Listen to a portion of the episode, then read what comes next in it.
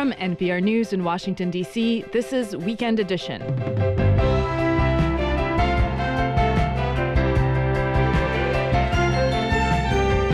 I'm Alina Selyukh. This hour, we have the latest from our reporters on the ground in Ukraine and in Israel. Plus, survivors from the Hawaiian town of Lahaina are still struggling after the deadly August wildfire. Then, a big break in treating schizophrenia. Why won't private insurers cover it? Later, some unconventional ways to make use of your drying Christmas tree, and a new bucket list item for you. Pure jazz drumming magic of New Orleans legend Herlin Riley.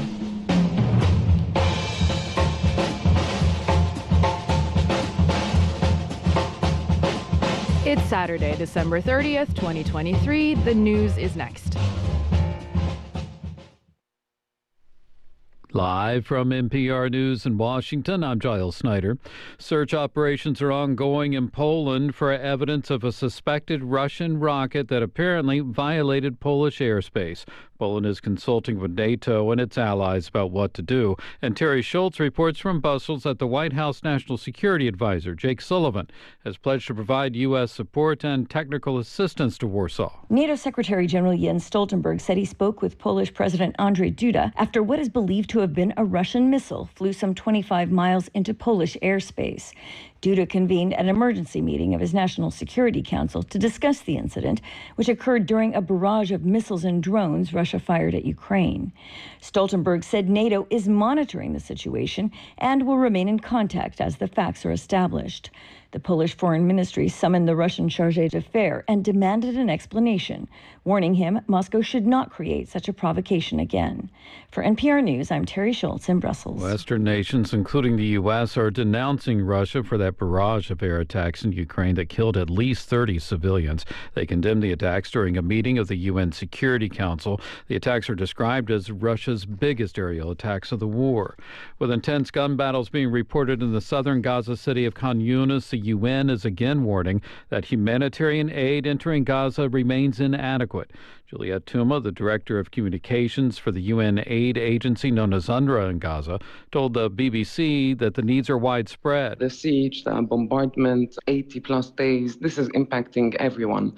At least eighty percent of the population depend on UNRWA and other humanitarian organizations for humanitarian assistance. That includes food and shelter. It includes water, and it includes very basic things like hygiene material and items. Uh, according to U N daily reports, too few trucks carrying food, medicine, and other supplies are making it into Gaza. The backlog of immigration cases in the U S at an all-time high. That's according to new data from Syracuse University.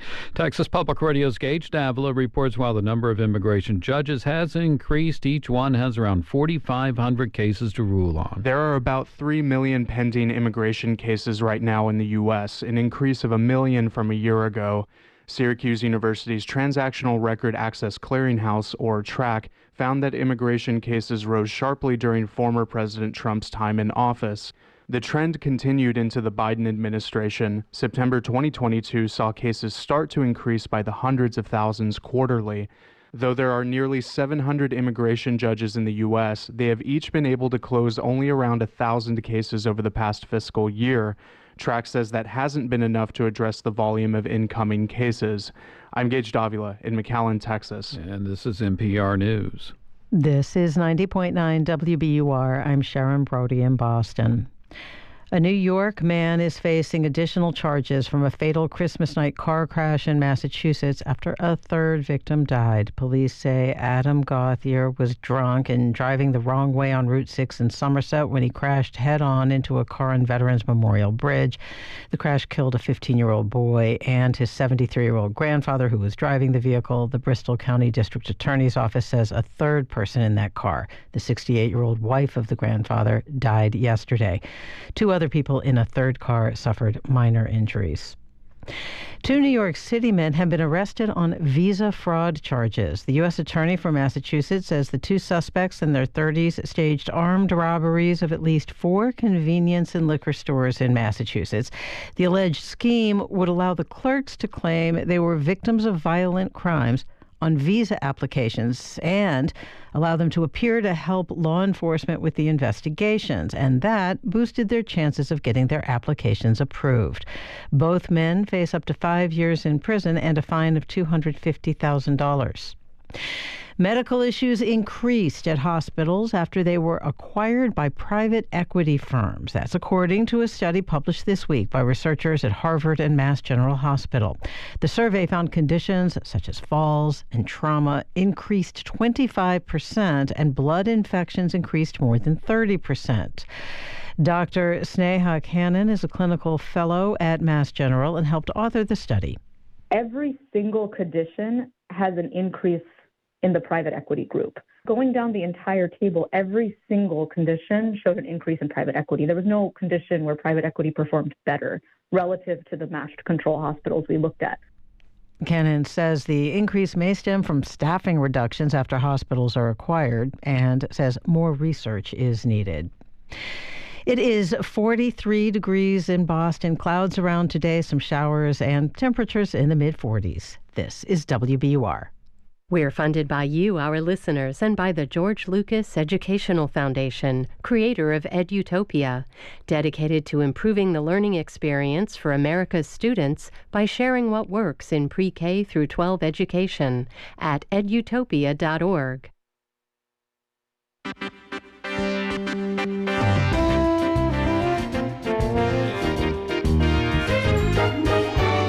This is Weekend Edition from N P R News. I'm Alina Selyukh in for Scott Simon. Good morning, and thank you for joining us today.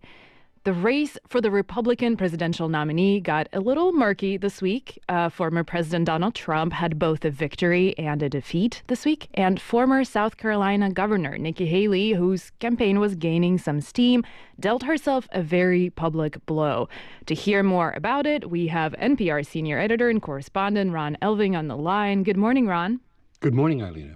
So, Ron, things went sideways for Nikki Haley at a campaign event in New Hampshire this week. She was asked, answering audience questions about the American Civil War. Tell us more about what happened.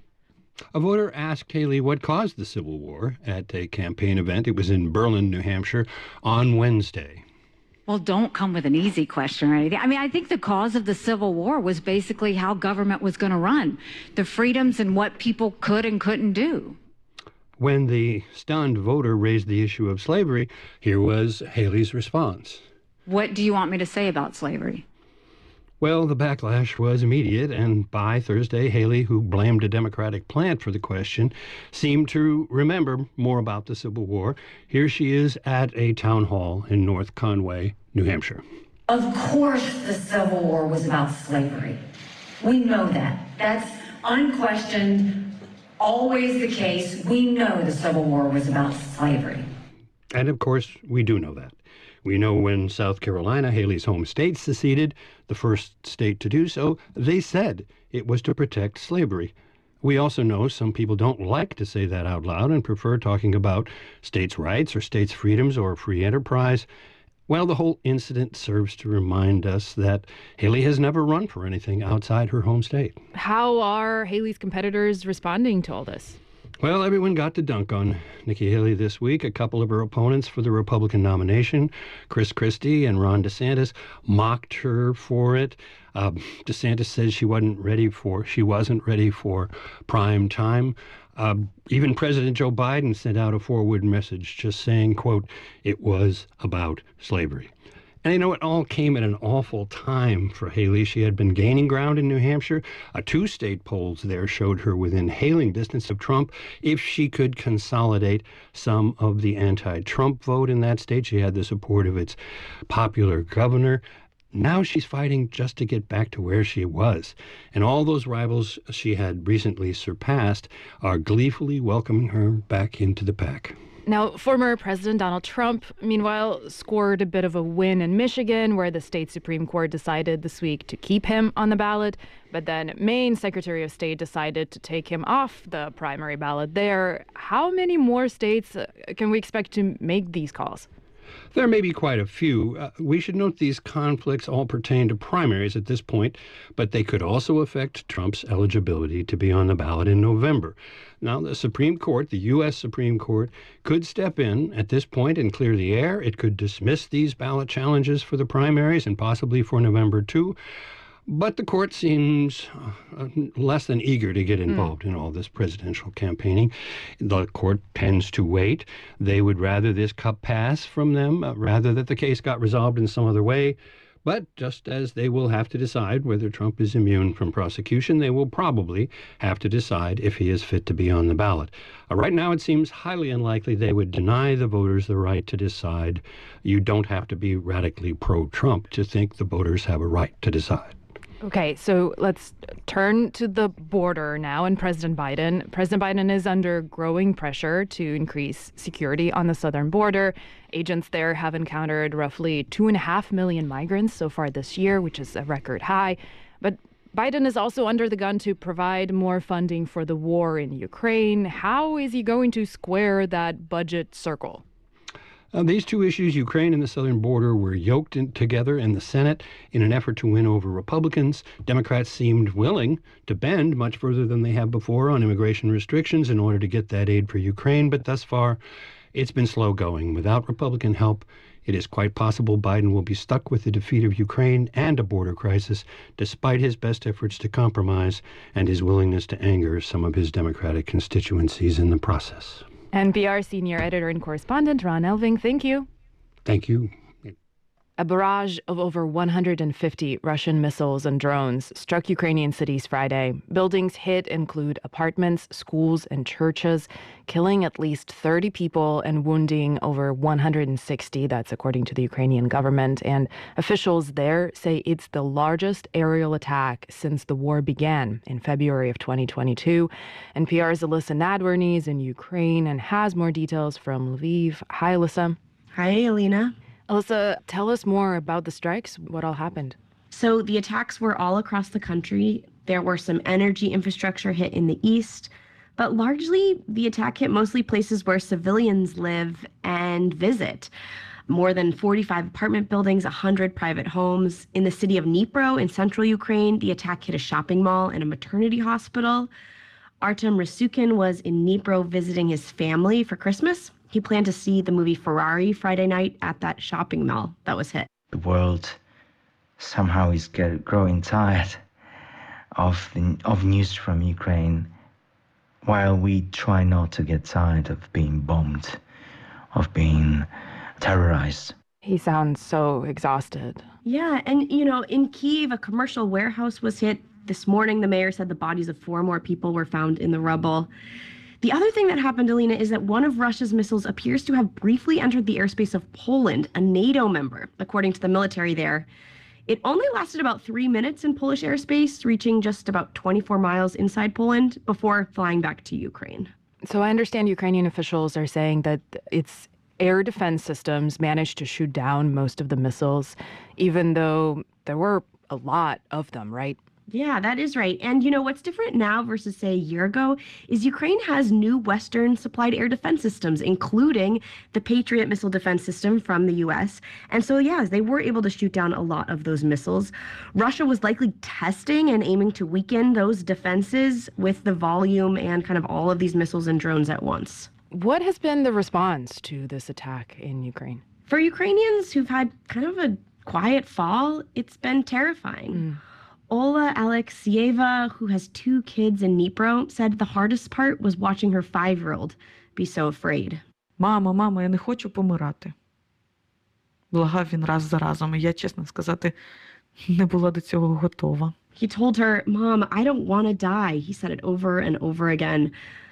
You know, Ukrainian President Volodymyr Zelensky gave an address about the attacks. Дорогі українці, українки, зараз триває в різних містах України рятувальна операція, де були влучання російських ракет. He said Ukraine would respond, though he didn't provide any details. And the Ministry of Defense of Russia claimed that Ukraine sent drones and U S-made harm missiles into Russian territory in the aftermath, but Ukraine has not confirmed that. Any response from abroad?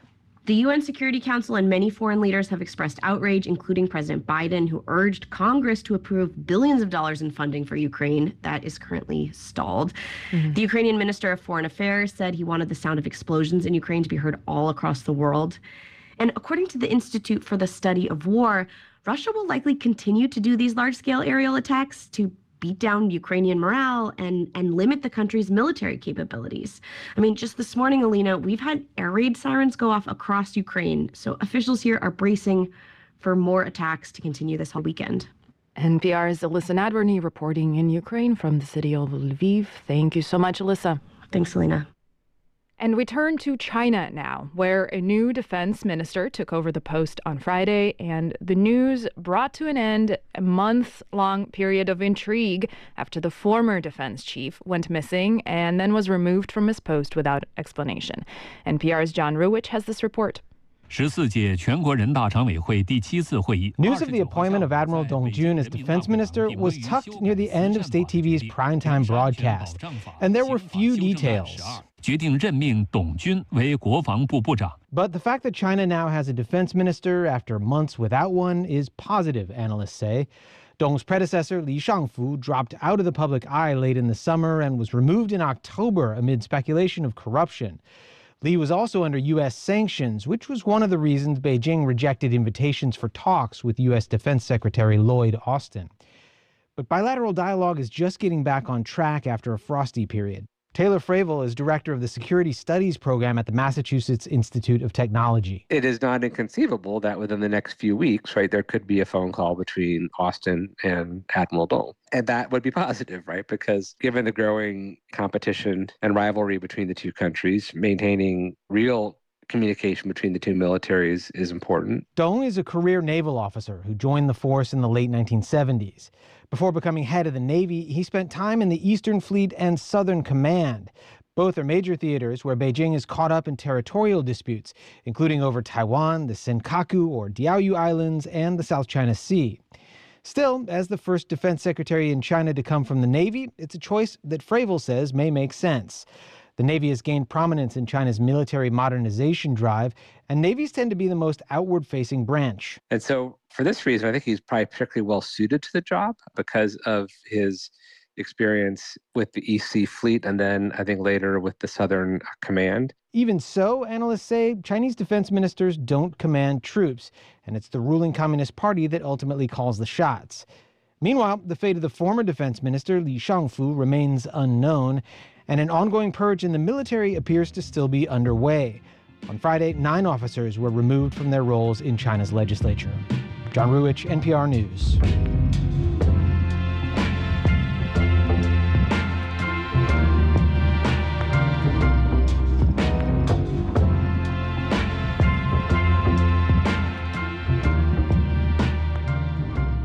You're listening to N P R News.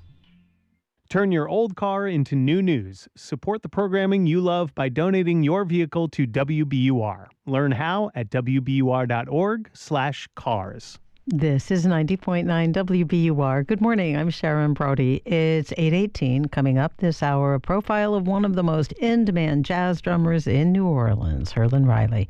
It's forty-three degrees in Boston, clouds, some showers, temperatures today in the mid forties. Sunny tomorrow, Sunday's high around forty. Tomorrow night for New Year's Eve, clouds, lows in the mid twenties. And on Monday, New Year's Day, partly sunny, a high around forty degrees. W B U R supporters include Plymouth Rock Assurance, auto and home insurance that strives to treat you with kindness and humanity because they believe there's never been a better time for nice. Plymouth Rock dot com. And comedian Jimmy Tingle in Humor and Hope for the Holidays, Comedy and Politics, December twenty-ninth through New Year's Eve, Wimberley Theater, Jimmy Tingle dot com. I'm Giles Snyder with these headlines. The Biden administration has again skipped Congress and approved a weapons sale to Israel. The State Department says Secretary of State Antony Blinken has determined that an emergency exists, allowing the administration to bypass Congress for the second time this month. The more than one hundred forty-seven million dollars sale involves the equipment needed to go along with the artillery shells Israel has already purchased.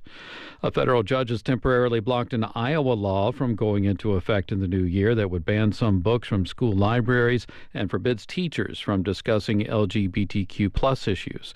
And in Ohio, Republican leaders are calling on the state legislature to override the Republican governor's veto of a bill that would ban gender-affirming care. I'm Giles Snyder, N P R News.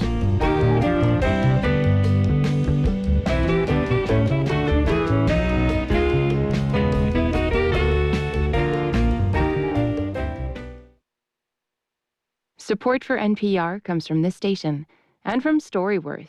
Each week, StoryWorth emails a loved one a question about their life. After a year, they'll publish family memories into a bound book to keep forever. Learn more at storyworth dot com. From the John D. and Catherine T. MacArthur Foundation, recognizing exceptionally creative individuals. This year's MacArthur Fellows and more information are at mac found dot org. And from E C M C Foundation at e c m c foundation dot org. This is Weekend Edition from N P R News. I'm Alina Selyukh. Israeli military officials say they are stepping up their offensive in Gaza as tens of thousands of displaced Palestinians continue to flee into the southernmost corner of the enclave. United Nations officials are warning about the humanitarian situation, especially in southern Gaza, where overcrowding, food shortages, and spreading disease have reached critical levels. Cross-border artillery exchanges between Lebanon and Israel have also increased in recent days, with Israel issuing stern warnings to Hezbollah militants. N P R's Carrie Khan joins us now from Tel Aviv. Good morning, Carrie. Hello. So what can you tell us about the stepped-up offensive deep into Gaza by Israel's military? Fighting has intensified, with Israel stepping up air, land, and sea bombardments in recent days. Both Hamas and Israel's military have reported intense combat in central Gaza and around the second-largest city, Khan Yunis, and even in southern Gaza, where Israel has told most Gazans to go for their safety. The U N says one hundred thousand more Palestinians have fled in recent days to the south. According to Gaza's health ministry, more than twenty-one thousand Palestinians have been killed since the start of the war now. The U N Secretary General yesterday again called for a humanitarian ceasefire and release of all hostages that Hamas is still holding captive from the October seventh attack on Israel. Antonio Guterres said he is concerned about further spillover of the conflict throughout the region. And what is the situation along the Lebanese-Israeli border in the north?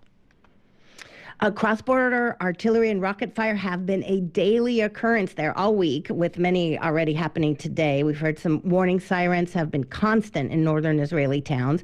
Israel says it's carried out extensive strikes on Hezbollah targets in Lebanon near the Israeli border just in the last couple days. Israeli military officials this week issued some very stern warnings to Hezbollah fighters in Lebanon. One member of the Israeli war cabinet was quoted earlier this week warning the militants that Israel could do in Beirut what it has done in Gaza if Hezbollah continues its attacks into northern Israel. Mm. And what's the latest on any proposals for a ceasefire or an exchange of hostages? Earlier in the week, there was an Egyptian proposal, and now another attempt by Qatar is being discussed, but neither appears to be moving forward. The proposals call for a withdrawal of Israeli troops from Gaza and a political resolution to the conflict, but Israel still wants to press ahead with its military goal of crushing Hamas. Meanwhile, last night, an interview of one of the released hostages, Maya Shem, is getting much play on major news outlets here in Israel. Here's a small excerpt from Channel thirteen. Shem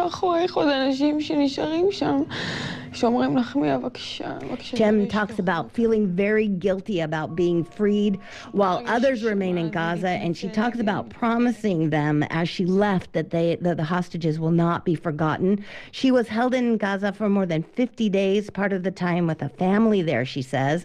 She also says she had an operation there without anesthesia or painkillers for a wound she sustained in the October seventh attack, and she says while while there she felt like being a caged animal in a zoo. Mm, that's uh, N P R's Carrie Khan in Tel Aviv. Thank you for sharing all this. Thank you for having me.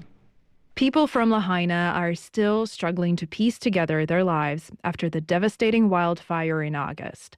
The destruction of homes and the death toll, one hundred people died, make the fire among the deadliest in modern U S history. Bill Dorman of Hawaii Public Radio is based in Honolulu, but he and his team have been making reporting trips to Maui.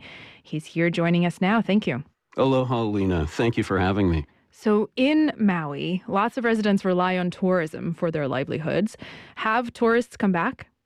Well, Christmas and New Year's usually mark a busy period for tourism in Hawaii, and, and so far this month, figures around the state are similar to a year ago, except for Maui, which is down about twenty percent when it comes to visitors, and for the year so far, it's down about a third. The University of Hawaii's Economic Research Organization says Maui is more dependent on tourism than any other island. But residents in West Maui are also dealing with other big issues. And top of that list, of course, is housing for those who lost their homes in the fires. Can you tell us more about that? I think Hawaii had a housing crisis even before the fire, right? Definitely, and still does. And in terms of Maui, nearly six thousand three hundred Maui residents who lost their homes are still in temporary housing. For most folks, that means hotel rooms right now. And as local hotels have opened to more tourism, a lot of those fire survivors have been moved around. Courtney Lazo is one of them. Her family's been in Lahaina for five generations. It's so draining. I think not even just the physical action of being shuffled around, but the anticipating, like, when is it going to happen? Can we unpack our containers or garbage bag of belongings? How do you start to heal and start to rebuild your life and create some sense of new normal if you can't even unpack?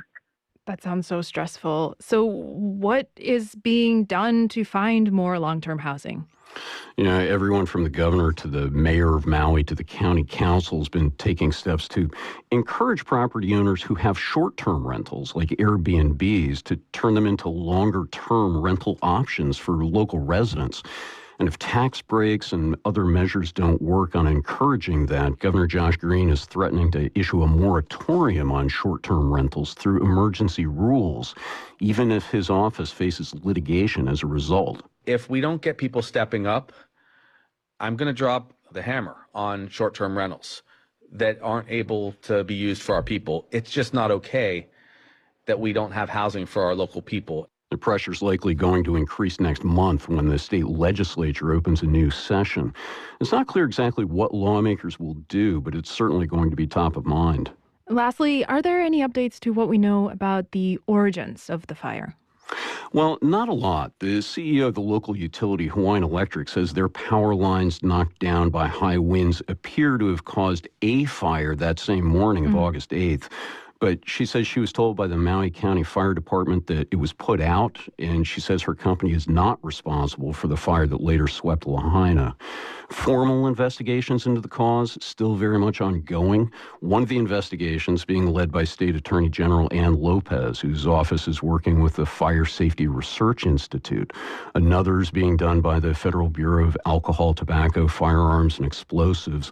And there have been a series of lawsuits against the county, the state, the utilities, and others about who's responsible for the disaster. But really for now, for, for thousands of Maui residents, the primary focus remains just on daily life and getting to a better place for housing. Hawaii Public Radio's Bill Dorman, thank you so much. Thank you, Alina, and aloha. Across the U S, there's been a shift in how some doctors treat schizophrenia. The new approach is to intervene early when psychosis first appears and keep young people in school or at work so later they don't end up on the street. Studies show the treatment is effective, so why won't insurance companies pay for it? Here's April Dembosky of member station K Q E D. It's four p.m. in downtown Redwood City, just south of San Francisco. And Monet Burpee is about to go job hunting. Not for herself, for her clients who have schizophrenia. So I'm about to like give you the real experience. She smooths out her dress, touches up her lip gloss, and walks into the movie theater. Then after that, an Indian restaurant. My name is Monet, and I'm a job coach. Monet starts her work with young people soon after they've had their first psychotic symptoms. She's tasked with keeping an eye on their future. If they want to finish college, she helps them stay in school. If they want to work, she goes scouting for jobs, chatting up restaurant managers to find a good fit. So what positions are you looking for? One uh, dishwasher. Dishwasher? Yeah. a general manager here. Ooh, okay. Yeah. Monet okay. says helping her clients land a job is about helping them see themselves differently. Instead of living on disability checks, known as S S I, they can be independent, career-oriented people. It has better long-term positive results versus you just sitting around on S S I. This is what she said to one of her clients, M, after she had her first psychotic episode and was taking new medications that made her really tired. Since I didn't really have anything to do, I would kind of just take super long naps during the day. M is twenty-one now. N P R has agreed to call her by her middle initial and is using a recording that alters her voice because she fears the stigma around her mental illness could disrupt her career path. M first experienced psychosis right out of high school while working her first job at a fast food restaurant. She started to think her coworkers could read her mind. I was like, are they talking about burgers or are they talking about me? There was one coworker in particular that she was pretty sure was watching her. One day, M got so scared, she locked herself in the bathroom. Her mom called nine one one. After a couple weeks in the hospital, M was diagnosed with schizophrenia. She was referred to the Felton Institute near San Francisco. It's one of three hundred fifty outpatient programs for early psychosis treatment in the U S. Right away, M was introduced to a team of providers who would be by her side for the next two years. First, I was set up with the therapist, who taught her coping skills for paranoia and delusions.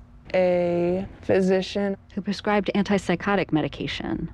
O T therapist. An occupational therapist. Peer specialist. A guy who also had psychosis and recovered. Family support. A parent who coached her mom on how to help her at home. I also was set up with Monet, which is the job coach. They filled out job applications together. Next thing I know, I got hired. She started out as a cashier at a new fast food restaurant, and within three months, she got promoted to a manager role. The state and federal government invest tens of millions of dollars into these specialized early psychosis clinics every year. But all this public money flows into public insurance programs like Medicaid, which in California is called Medi-Cal. Commercial insurance companies like Anthem or Blue Shield almost always refuse to pay for the full suite of services.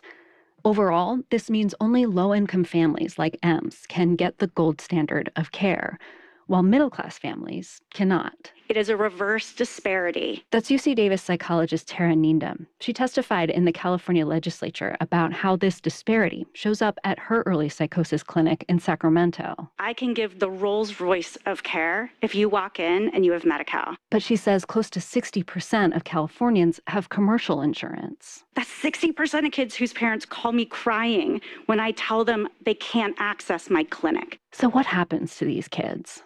Generally, they're on their own to find a psychiatrist and therapist who accepts their insurance. Health plans will pay for these medical services, but they won't cover anything else: the job and education support, the peer specialist, the family coach. Health advocate David Lloyd says this is discrimination. If someone has cancer, insurers would never just pay for surgery and radiation, but not chemotherapy. The idea that you can split apart the package of services and only reimburse for little components of it really destroys the whole evidence base of what the service is. Several states have tried to force insurance companies to pay for the full spectrum of early psychosis treatment. Illinois had some success. Massachusetts and Virginia are working on it. But in California, a recent attempt to expand coverage died under pressure from the insurance lobby. Nick Luisos is from the California Association of Health Plans. He says insurers don't like being cornered into specific treatments. Research evolves. There could be um, evidence-based techniques that are better in the future. There are about eighty studies that show this approach to early psychosis works. Patients who get it are more likely to stay in school, in jobs, in treatment, and out of the hospital.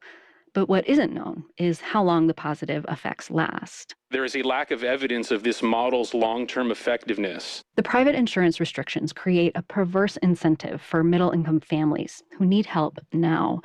Some parents are so desperate to give their kids the best care, they actually drop them from their health plan and enroll them in Medicaid.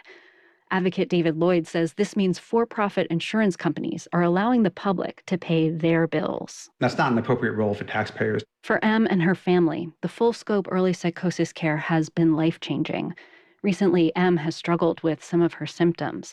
The difference is now she knows what's happening. She knows how to quiet the voices.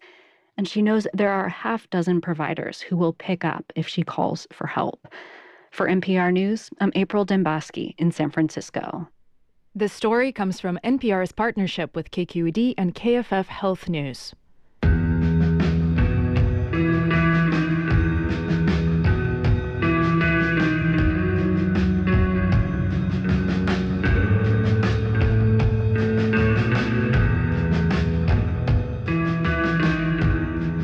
You're listening to Weekend Edition from N P R News. twenty twenty-three was a long year in the Texas State House. The governing body held four special sessions and an impeachment trial of the state's attorney general. They passed controversial legislation that got tied up in court, including a ban on gender-affirming care, a bill limiting the power of local governments, and one of the strictest immigration laws in the country. But Texas Newsroom political reporter Sergio Martinez Beltran says there was another, quieter moment that stood out from the noise this year in Austin. When I think about twenty twenty-three in the Texas legislature, a few words come to mind. Historic, sure, but also messy and complicated. But one moment, the positive one, stands out to me. Have all members voted? There have been one hundred forty-seven ayes and zero nays. The resolution is adopted. Some quick backstory before I get to it. Last spring, the House voted unanimously to expel former State Representative Brian Slayton for inappropriate sexual conduct with a female aide. The chair directs the sergeant at arms to bar the former member from the chamber. Right after the vote, House Sergeant at Arms Kara Coffey went up a ladder and physically removed Slayton's name from the voting board, something she hoped was cathartic for other victims of abuse who were watching. I think there's so many women that were watching or saw those pictures that just replaced that name with somebody else on their own head. That's Coffey, the first woman to ever hold the position of Sergeant at Arms in the Texas House of Representatives. That makes her the chief law enforcement officer in the chamber. And we also, you know, bring in and decorate the Christmas tree. So we have a little bit of managing terrorism and safety and Christmas trees.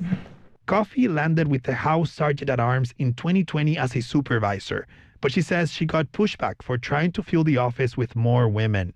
So when she became the head of the sergeant's office in twenty twenty-three, Coffey promoted Brianna Wallace to Assistant Sergeant at Arms, meaning both top security jobs are now held by women for the first time since the Texas legislature started in eighteen forty-six. And there's added significance for Wallace, the first black woman to hold her post. I remember telling my mom I wanted to be the first black president of the United States, and then Obama did that. And so I was like, mm, okay, I'll do the sergeant at arms. Wallace was always interested in politics, and working as a sergeant is a way to get involved without the politicking. She's been mentored by Coffey, who is white, and whom Wallace says has vouched for her and other people of color. Now, Wallace wants to help others in the same way.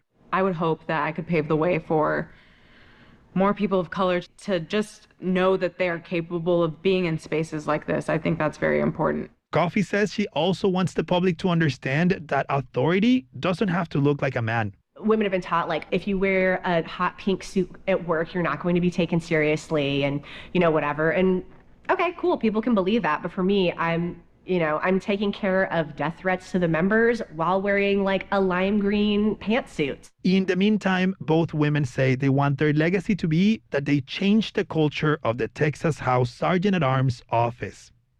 For N P R News, I'm Sergio Martinez Beltran in Austin.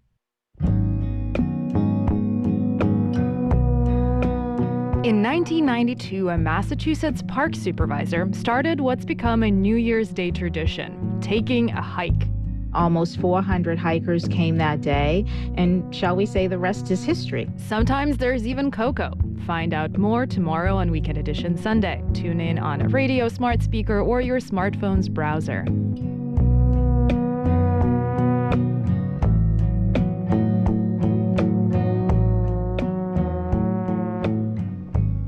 This is N P R News. The Bristol County D A's office is investigating a shooting by police in Fairhaven last night. Fairhaven police were called to a bar because of reports of an intoxicated man involved in a fight. An initial investigation indicates the fight started when someone tried to stop Paul Kader from driving. The D A's office says police from three departments tried to de-escalate the situation, but Kader fired his handgun and police shot and killed him. An officer was treated for a gunshot wound in his leg. Last year, Kader Kader was fired from his post as New Bedford's acting fire chief because of allegations of faking injuries to get leave benefits. In Boston, workers are getting ready for the city's traditional New Year's Eve event. First night begins at eleven tomorrow morning. Keep in mind, this year for the first time, the focus has moved from Copley Square to City Hall Plaza. Plus, you'll find ice sculptures along the waterfront. The first night parade starts at City Hall at six tomorrow and wraps up on Boston Common. Fireworks are set for seven p.m. over the Common and for midnight over the harbor. Last night, the Celtics beat the Toronto Raptors one twenty to one eighteen. Tonight, at the Garden, the Bruins take on the New Jersey Devils. It's forty-three degrees in Boston, some showers today, temperatures in the mid forties. For Sunday, sunny, a high around forty. This is W B U R. W B U R supporters include the Christian Science Plaza. Start first night with a two p.m. organ concert and free tour of the How Do You See the World experience. Visit christianscience.com slash first night. Supporting W B U R is about the good we do when we band together with a common goal. It's about sustaining journalism that helps thinking people think harder.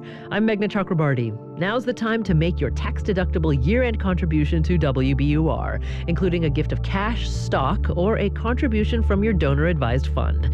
Give by midnight tomorrow at W B U R dot org or call one eight hundred nine zero nine nine two eight seven. Support for N P R comes from this station and from American Jewish World Service, supporting human rights advocates worldwide in the fight for democracy, equity, and justice for all people.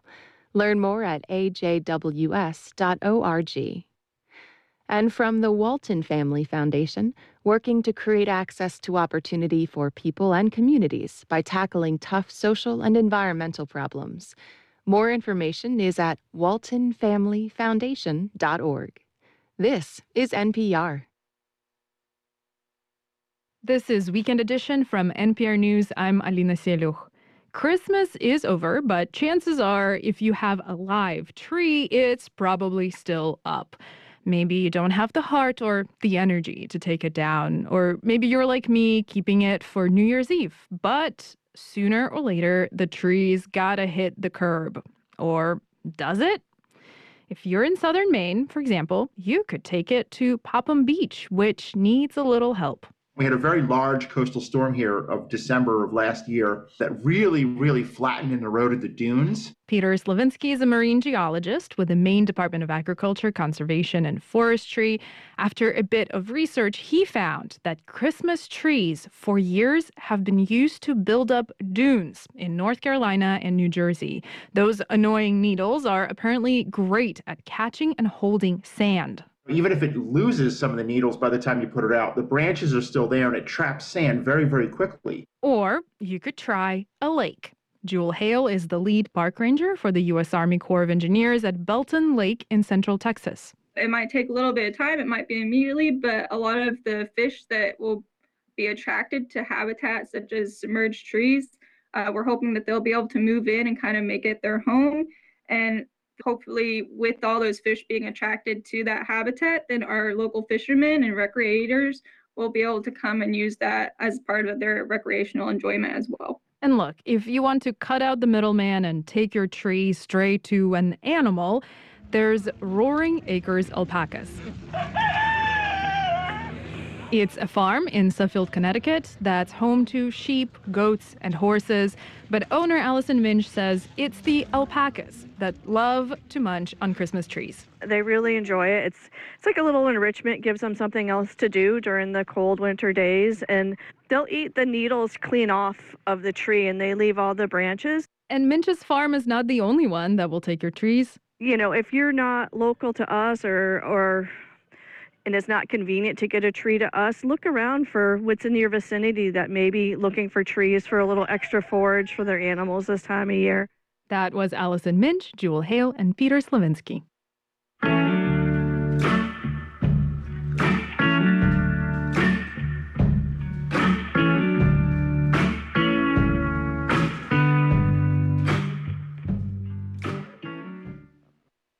Reading recommendations, we got 'em. N P R's Books We Love has hundreds of ideas, everything from mysteries, science fiction, nonfiction, and today... It had to be you.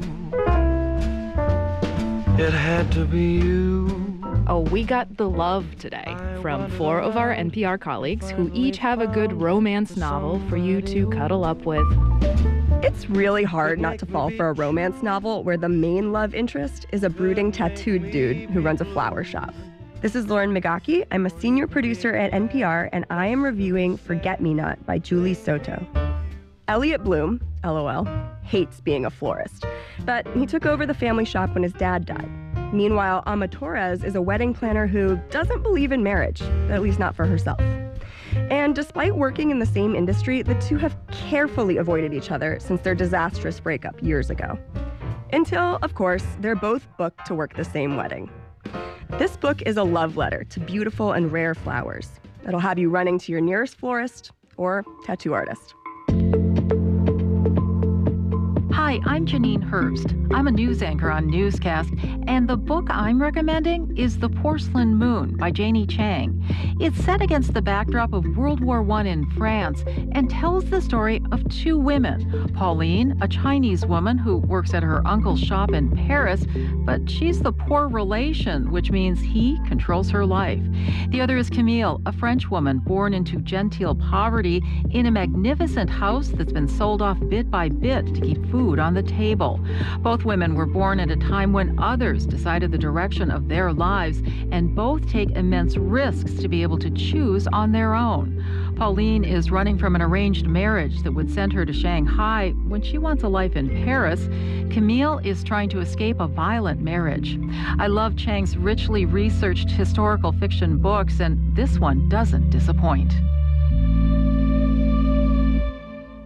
I'm Rachel Treisman. I'm a writer and editor for Morning Edition. One book I really loved this year is The Collected Regrets of Clover by Mickey Brommer. Contrary to the title, this is actually a really uplifting read. The main character, Clover, lives in New York City and works as a death doula. She's focused on giving people their best possible final days, often at the expense of living out her own. Clover gets a ton of useful life advice from her clients, but because she's so consumed by her job, she doesn't really get to put much of it into practice. Some new friends and a particularly feisty client help change that, bringing her both out of her shell and her apartment. Clover embarks on a cross-country road trip with the goal of reuniting long-lost lovers. And surprisingly, at least to her, she ends up on a romantic journey of her own. To me, this book is a reminder about the importance of living life to the fullest, and in some ways, a guide to how we can try.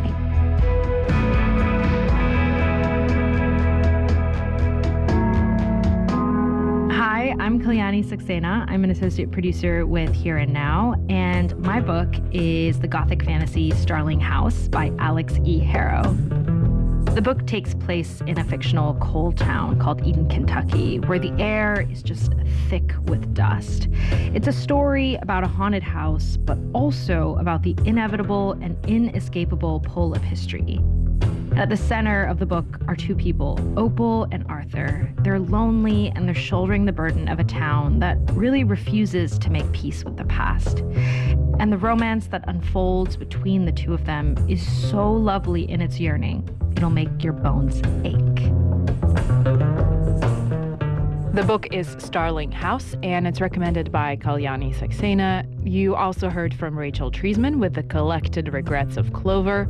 Janine Herbst suggests The Porcelain Moon, and Lauren Migaki talked about the brooding tattooed dude who runs a flower shop in Forget Me Not.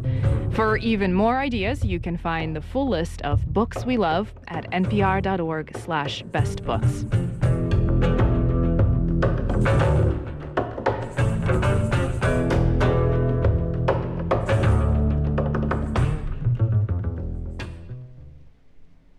As you make your bucket list, see the Egyptian pyramids, experience the Northern Lights in Iceland, visit the Sistine Chapel in Rome, be sure to add hearing Herlin Riley in New Orleans. He's the dean of jazz drummers in the city that gave America rhythm. John Burnett has our profile. Herlin Riley is setting up his drum kit on stage at the New Orleans Jazz Museum for an afternoon concert with a hot Cuban trio. There'll be a good crowd. When Riley is on the bandstand, word gets around. To recycle an old descriptor, the sixty-six-year-old drummer is a living legend. He's played with Ahmad Jamal, Wynton Marsalis, Danny Barker, Doctor John, and Marcus Roberts. And he remains one of the most in-demand drummers here in the city known as the Cradle of Jazz. The M C of today's concert, veteran jazz impresario Jason Patterson, pushes the boundaries of superlatives in his introduction. How lucky we are. We've got the heaviest, heaviest drummer on the planet, pretty much. That right, Irvin? Right. That's right.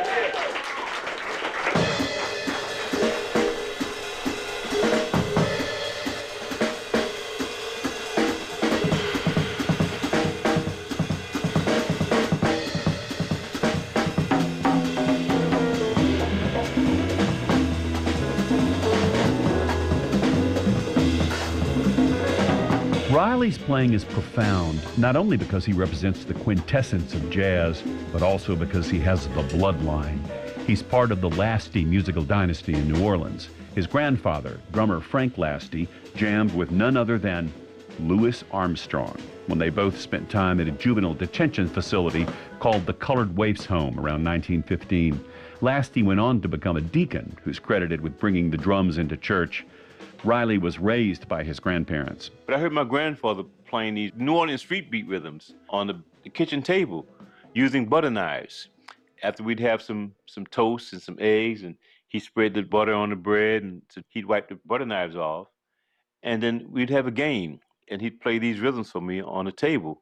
And it sounded something like this.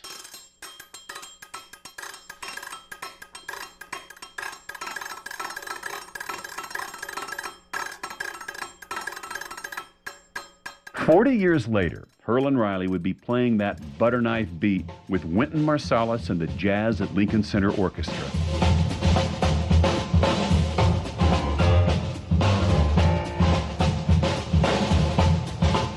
The whole Lasty family was musical. In addition to his grandfather, his uncles were all professional musicians. Saxophonist David Lasty Senior, trumpeter Melvin Lasty, and drummer Poppy Lasty. From them, he imbibed the sounds of shuffles, swing, funk, soul, and blues.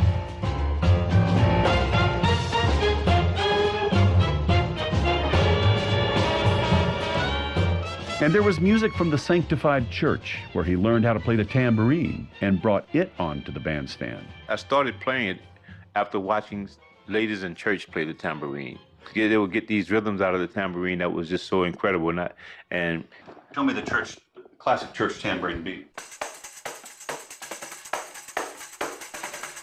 Among Riley's many admirers is Wynton Marsalis, artistic director of Jazz at Lincoln Center, whose big band Riley played with for seventeen years. They've known each other since they were teenagers, playing in the storied Fairview Baptist Church marching band. People see Herlin play the tambourine. Okay, he's a master of that, but Herlin can play all kinds of stuff. Marsalis says when he hears Riley play the drums, he hears joy, spirituality, accuracy, and an encyclopedic ability. He has a lot of experience playing with a lot of different people, everything from a burlesque show to playing with Ahmad Jamal, to playing New Orleans Parade, to playing all the symphonic music we played. He has a kind of ancient wisdom and understanding that informs his sound. The thing about a Herlin Riley performance is that you can't take your eyes off of him. He always has a euphoric smile that says he's having more fun than anybody else in the room. He's twirling his sticks in the air like a vaudeville drummer, and he's playing everything. Tambourine, cowbell, woodblock, the drum shell, the other drumstick, a water pipe sticking out of the wall.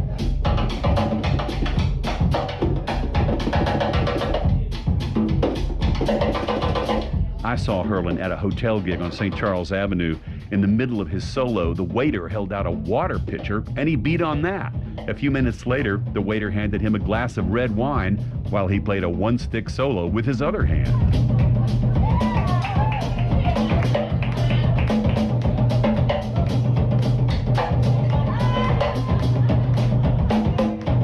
He's one of the last of his kind, and by that I mean directly connected to the origins of improvisational American music. David Torkanowski is a veteran New Orleans pianist who's been playing with Riley their whole adult lives. You can hear the ancestry in his playing. The music here is so pure because it, it comes directly from Africa. So does his playing. I mean, it's just, you can't help but feel it. You can't help but understand how grounded it is when you hear it.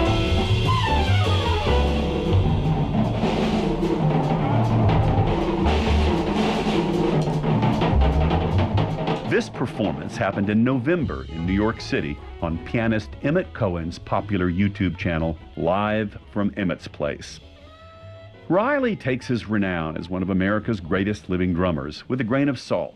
I appreciate the respect, but I don't take it seriously. I take it very, very lightly because, you know, I'm a strong believer in God, and everything we have is by God's grace. And so I don't get too full of myself. You know, I don't get too full of ego. I'm not the greatest. I'm just one of his vessels, one of his, the people that he put the light in.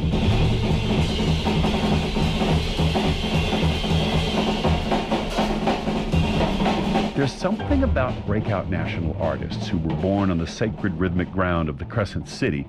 They never really leave home. They've always got that second line, Tipitina's Fat Tuesday sound going on in their musical mind. Here's Herlin Riley singing a New Orleans standard with the Emmett Cohen Quartet. Oh, swing for me on a Mardi Gras day, ooh, nah, day, swing that. Swing for me on a Mardi Gras day, ooh, nah, day, on. For N P R News, I'm John Burnett in New Orleans.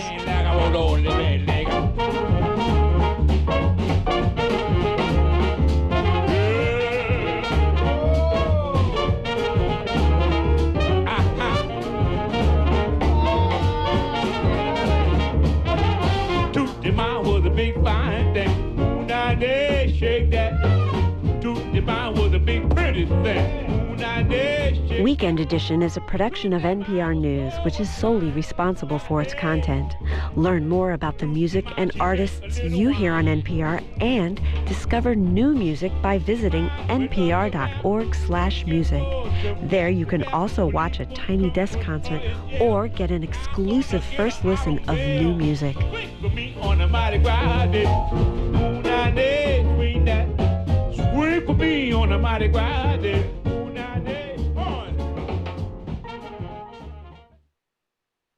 As this year, twenty twenty-three, comes to a close, we want to take this moment to appreciate everyone who works hard all year long to bring you Weekend Edition. Our show is produced by Hiba Ahmad, Samantha Balaban, Ryan Bank, Andrew Craig, Danny Hensel, Gabe O'Connor, Fernando Nara-Rahman, Martin Patience, Lennon Sherburn, Michael Radcliffe, with thanks to Gabriel Donatov. Our editors are Hadil Al-Shalchi, Melissa Gray, Ed McNulty, Dee Parvaz, Matthew Sherman, and Lucy Perkins. Shannon Rhodes is our senior editor. Hannah Glovna is our technical director, with engineering support by Carly Strange, Nisha Hines, and Phil Edfords. Our senior supervising editor is Evie Stone, and our executive producer is Sarah Oliver. This is Weekend Edition from N P R News. Scott Simon will be back next week. I'm Alina Selyukh. Hope you have a wonderful new year. Support for N P R comes from this station and from Carnegie Corporation of New York, supporting innovations in education, democratic engagement, and the advancement of international peace and security. More information is available online at carnegie dot org. From Jarl and Pamela Moen, focusing on civil liberties, foster youth, public radio, and the arts.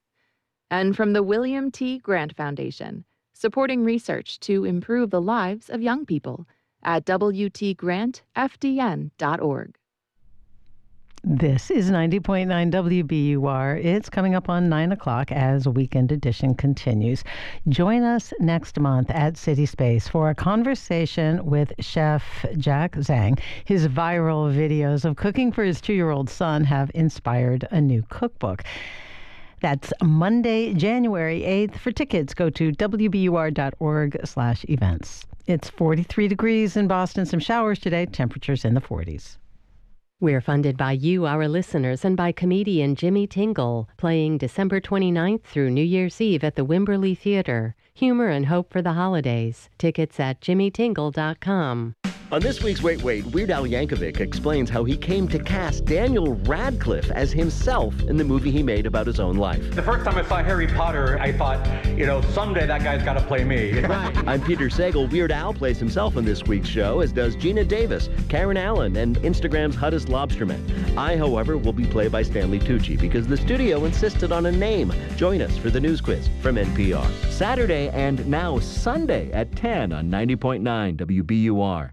I'm reporter Deborah Becker, and this is ninety point nine W B U R F M Boston, ninety-two point seven W B U A Tisbury, and eighty-nine point one W B U H Brewster. Listen anytime with our app or at W B U R dot org, W B U R, Boston's N P R news station.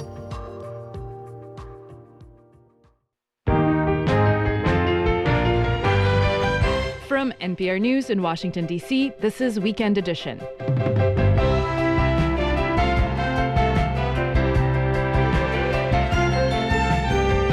I'm Alina Selyukh. This hour, how the U S debate about immigration looks and sounds from Mexico. And the chase after driverless cars takes a wrong turn in San Francisco. We need actual people behind the wheel with a pulse and a brain that know how to maneuver in sticky situations. Plus, how the cost of life in America got pricier and cheaper this year, and female athletes dominating the year in sports. Also, later in the show, actor Carey Mulligan on writing a letter to the woman whose life she got to depict in her new film, Maestro. It's Saturday, December thirtieth, twenty twenty-three. The news is next. Live from N P R News in Washington, I'm Giles Snyder. Ukrainian President Volodymyr Zelensky is promising that Ukraine will respond to the massive aerial assault launched by Russia yesterday. That assault killing at least thirty people and injuring more than one hundred sixty. N P R's Elisa Nadworny reports that foreign leaders and the U N Security Council have expressed outrage and reiterated their support for Ukraine. In a video address, Zelensky did not provide any details of how Ukraine would retaliate, but Russia's defense ministry claimed that Ukraine sent drones and U S-made missiles into Russian territory following the attack. Ukrainian officials have not confirmed that claim. U S President Joe Biden was among those condemning the attack, the largest since the war began. Biden urged Congress to approve billions of dollars in funding for Ukraine that's currently stalled. According to the Institute for the Study of War, Russia will likely continue to launch large-scale aerial attacks to beat down Ukrainian morale and limit the country's military capabilities. Alyssa Nadworny, N P R News, Lviv. An emergency meeting of the U N Security Council has overwhelmingly condemned Russia's aerial assault. Countries, including the U S and Britain, say hitting civilian infrastructure violates the international rules of war. Olaf Skog is the European Union's ambassador to the Council. Russia's ongoing systematic airstrikes against civilian objects and critical infrastructure in Ukraine are unacceptable and they must stop. Such intentional attacks against civilians and civilian infrastructure add to the growing evidence of war crimes, as reported by the Independent International Commission of Inquiry on Ukraine. Russia and its leadership must be held fully accountable for waging a war of aggression against Ukraine and for other most serious crimes under international law. The Biden administration has again skipped Congress and approved a weapons sale to Israel. The State Department says Secretary of State Antony Blinken has determined that an emergency exists, allowing the administration to bypass Congress for the second time this month. The more than one hundred forty-seven million dollars sale involves the equipment needed to go along with the artillery shells Israel has already purchased. Attorneys for former President Donald Trump say they're planning to appeal decisions in Maine and Colorado that removed him from the primary ballot next year. N P R's Domenico Montanaro reports the decisions, part of a patchwork of opinions and rulings headed in one direction. It's hard to see how the U S Supreme Court doesn't respond soon to what's happening. Maine and Colorado are another two states that have decided Trump should be disqualified because of his role in inspiring the January sixth, twenty twenty-one insurrection at the U S Capitol. A handful of other states, including Michigan, Minnesota, and California have said he can stay on the ballot, and there are cases pending in at least a dozen more states. All of this is happening with just weeks until primary season in a presidential election year, and pressure has to be building among the justices to settle the matter. Domenico Montanaro, N P R News, Washington. This is N P R. This is ninety point nine W B U R. I'm Sharon Brody in Boston. The M B T A is getting rid of slow zones at a record pace. The Boston Globe reports that the percentage of subway tracks where trains have to slow down is below twenty percent for the first time since the T slowed trains system-wide in March. Only sixteen percent of the tracks have slow zones now, with most of them on the red line. The T eliminated forty-three speed restrictions this month. That's the most slow zone elimination work in a month since March. Arlington police officers are thanking a group of high schoolers who helped out after a crash. Police say the teenager stopped to assist after noticing the crash in front of the Capitol Theater. The driver was unresponsive, and police and the students removed him from the car. He was taken to a local hospital. If you have shopped at the Cambridge Side Mall recently, then you may have noticed two unique vending machines there. They're called giving machines. They're funded by the Church of Jesus Christ of Latter-day Saints. People can buy donations for local and national nonprofits, including chickens for people in rural settings, diapers for local families in need, and winter coats for adult refugees in Boston. The Church's communications director in Greater Boston, Jared Chrislip, says each charity has received tens of thousands of dollars since December first. What's kind of amazing about this approach is that you can put a price point on a need that people here in your community have that you otherwise wouldn't know or know how to address, or even potentially have an idea of how much could be meaningful to them. The vending machines will be in the mall until January first. Today is your last opportunity to experience Christmas by candlelight at Old Sturbridge Village. The holiday event shows visitors what Christmas celebrations were like in the nineteenth century. And the event includes food samples, horse-drawn carriage rides, live music, and more. It's forty-three degrees in Boston, some showers around temperatures in the mid forties. Tomorrow, a sunny Sunday and a high around forty degrees. This is W B U R. We're funded by you, our listeners, and by the estate of Joan B. Kroc, whose bequest serves as an enduring investment in the future of public radio and seeks to help N P R produce programming that meets the highest standards of public service in journalism and cultural expression.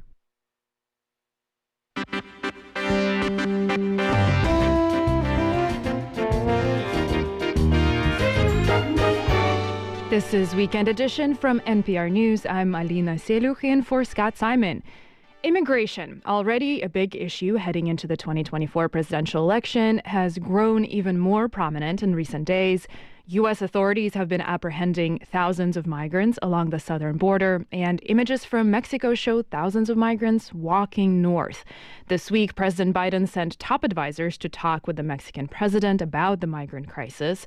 N P R's Eider Peralta joins us from Mexico City. Eider, Eider, hello, hello. Hey, Alina. What is the latest on those migrants heading north? I think some reports put the group at ten thousand people. Yeah, I mean, so first of all, that number is disputed. I mean, okay. There's been some estimates as high as ten thousand, but others have said four thousand, five thousand. Uh, the Mexican president, Andrés Manuel López Obrador, has said the caravan has already dispersed, uh, that they were uh, only about fifteen hundred migrants and now about fifty miles into Mexico.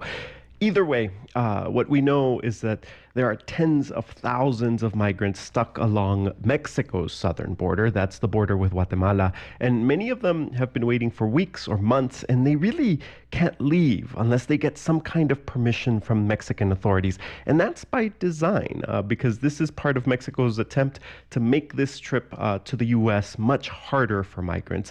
But this policy ends up in a kind of cycle. Every few months, uh, the number of migrants grows, uh, these border cities swell up, and the conditions deteriorate, tensions grow, and migrants and sometimes even the authorities decide that they can't take it anymore, and thousands of migrants push their way north as a massive group. And what are you hearing from these migrants?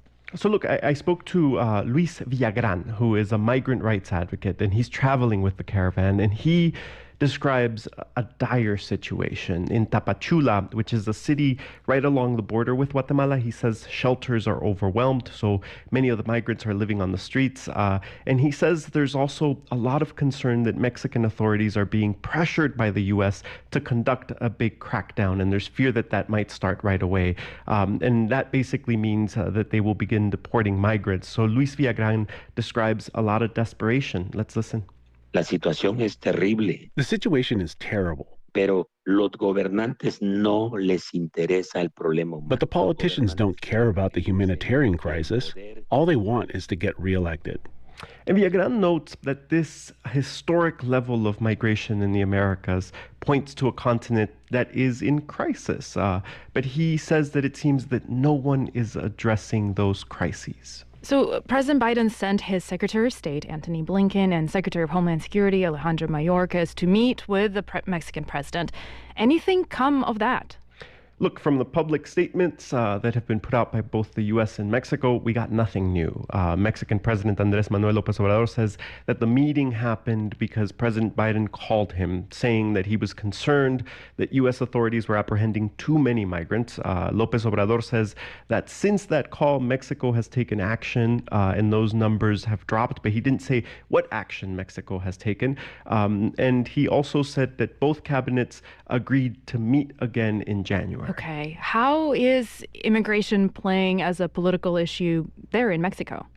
Well, look, uh, you know, Mexico is also going to elect a president uh, in twenty twenty-four. So we're in the middle of the same campaign that you all are mm-hmm. in the U S. But immigration Uh, isn't really the kind of domestic campaign issue that it is in the U S. And, and in a lot of ways, it's also not really a foreign policy issue because there is no light between the U S and Mexico on immigration. The Mexican president uh, has taken a softer approach on migrants, but that's rhetorically. Uh, but he has gone along with the tougher measures that were put in place by both former President Trump and by President Biden. In fact, if it wasn't for Mexico, some of the toughest U S policies on migrants wouldn't be possible. Uh, Mexico, for example, is allowing the U S to make migrants wait for an asylum hearing in Mexico, and they're allowing the U S to expel non-Mexican migrants, deport non-Mexican migrants to Mexico. Looking ahead to that election twenty twenty-four year, what do you expect from this issue in that new year? I think we should go back to what uh, migrant rights advocate Luis Villagran told me. He says that the migrants are just a symptom of broken countries in the Americas. And the fact that migration continues at record levels means that those big problems are not being addressed. Um, and I think Haiti is a prime example of that. Uh, gangs have taken over, its government has basically collapsed. And what is left of that government is be- has been begging for help from the international community. And for more than two years now, the international community has come up empty. They've offered no solutions. The U N did vote to send a Kenyan police force to Haiti, but that hasn't happened. And it's not clear when that will happen. So we're very likely to keep seeing migrant caravans, uh, and we're very likely uh, to see immigration stay at the top of U S and Mexican relations. But it's also likely that both countries will continue to be vexed by the issue. That's N P R's Ada Peralta in Mexico City.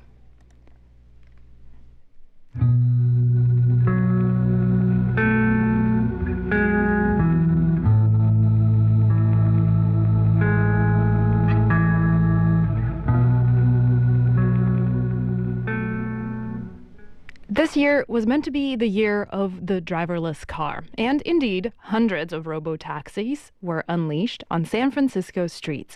But then, for one company, things took a disastrous turn. N P R's Derek Kerr reports.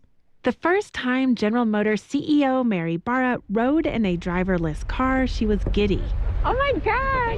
That's her in a video of the ride. G M had made a big bet on self-driving cars by buying the startup Cruise in two thousand sixteen. It's since invested billions. And a lot of people have asked me, well, how are you going to get people to use it? It's like, okay, we were in the vehicle for five minutes and it, the trust is there. The trust was there. California had handed out hundreds of permits to Cruise and its main competitor Waymo, which is owned by Google. And this year, for the first time, both companies were allowed to operate like taxis twenty-four seven, giving rides to people with no driver at the wheel. Top executives at the companies pledged their cars were safer than human drivers and that San Francisco was ready for them. We're on a trajectory that most businesses dream of, which is exponential growth. That's Cruise C E O and co-founder Kyle Vogt speaking to investors. He said San Francisco could, quote, absorb thousands of its driverless cars. But as more robo-taxis blanketed the city, things got messy. Protests broke out. San Francisco City Supervisor Shimon Walton spoke at one in front of Cruise's headquarters. Yeah! Cruise will lose! Cruise will lose! Perfect. We need actual people behind the wheel with a pulse and a brain that know how to maneuver in sticky situations. There were a lot of sticky situations. Driverless cars collided with fire trucks and blocked bus lanes. Confused vehicles clogged dead-end streets, and one ran over a dog. The part about we're busy saving lives, so ignore all the mess you see, it has run its course. Philip Coatman is an associate professor at Carnegie Mellon and an expert in self-driving car safety. He says all the talk around driverless cars being perfect and better than human drivers is partially what got the companies in trouble. The narrative started to unravel when they promised, oh, we wouldn't make the same stupid mistakes as human drivers, and then they got caught on camera making the same stupid mistakes. And then in October, a woman has been seriously injured after being hit by an autonomous vehicle. Rescuers found the woman trapped under the Cruise vehicle, and the fire department used the jaws of life to free her. The pedestrian had life-threatening injuries. Experts say this series of unfortunate events could be blamed on the company Cruise moving too quickly. Missy Cummings runs the Autonomy and Robotics Center at George Mason University. They were late to the self-driving car party, and so Cruise had to do a lot of catch-up in a short period of time. Cummings says even before the pedestrian incident, there were signs Cruise was headed for disaster because it wasn't slowing down and addressing all the other mishaps. They were the bull in the china shop. They just kept charging ahead. When we sat around and discussed who was going to have the worst accident in that crowd, everyone knew it was going to be Cruise. After the pedestrian incident, things got even worse for Cruise. California state regulators say the company left out crucial details about what exactly happened. They say Cruise gave them a video which did not show footage of the car dragging the pedestrian an additional twenty feet before stopping on top of her. Regulators say it took Cruise two weeks to hand over the entire video. Here's Carnegie Mellon's Philip Coatman again. If a human driver, heaven forbid, has hit a pedestrian, and you don't see the pedestrian, before you move your car, you're going to find out where the pedestrian is. Because you know there's a pedestrian someplace, and the last thing you want to do is be driving over them. But that's exactly what the Cruise vehicle did. Now Cruise has lost its operating permits, it's facing fines, and government investigations. The company says it's working to rebuild trust. It's grounded all of its driverless cars, and C E O Kyle Vogt is gone. Parent company G M says it still supports Cruise. But C E O Mary Barra is reining in some of her initial excitement. She's cutting hundreds of millions of dollars in Cruise's funding. Dara Kerr, N P R News. You could ring in New Year's with Auld Lang Syne, but N P R music critic Ann Powers has some other ideas. I think the perfect New Year's Eve to New Year's Day song is one that combines that kind of like willful optimism and the reflectiveness or even skepticism we might have about how things are going to go in the new year. So this is the new year. Catch those recommendations later today on All Things Considered. Listen on your phone, smart speaker, or radio.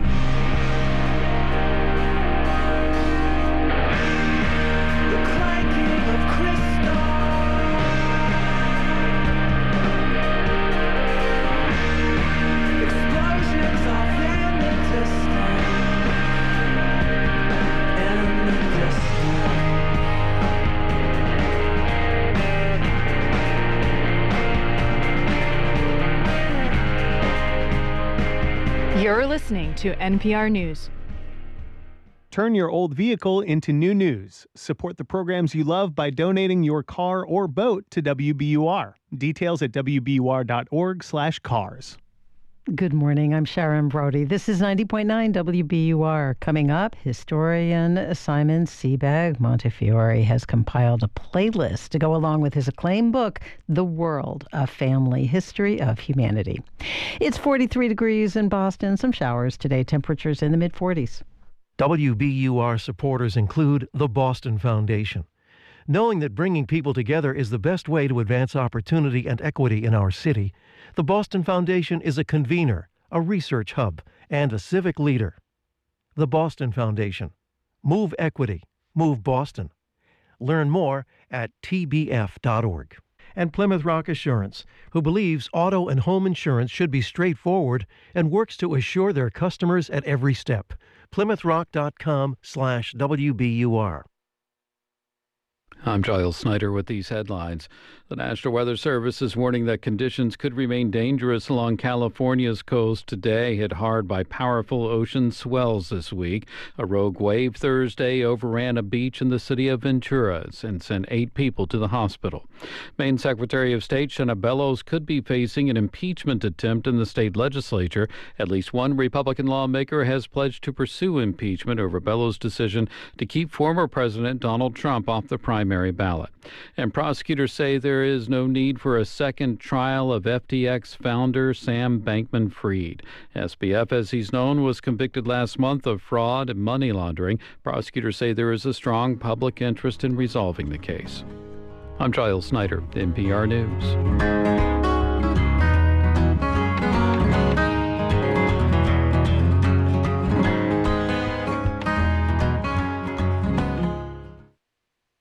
Support for N P R comes from this station and from Churchill Downs, presenting the one hundred fiftieth Kentucky Derby, dedicated to making memories last forever for nearly one hundred fifty years.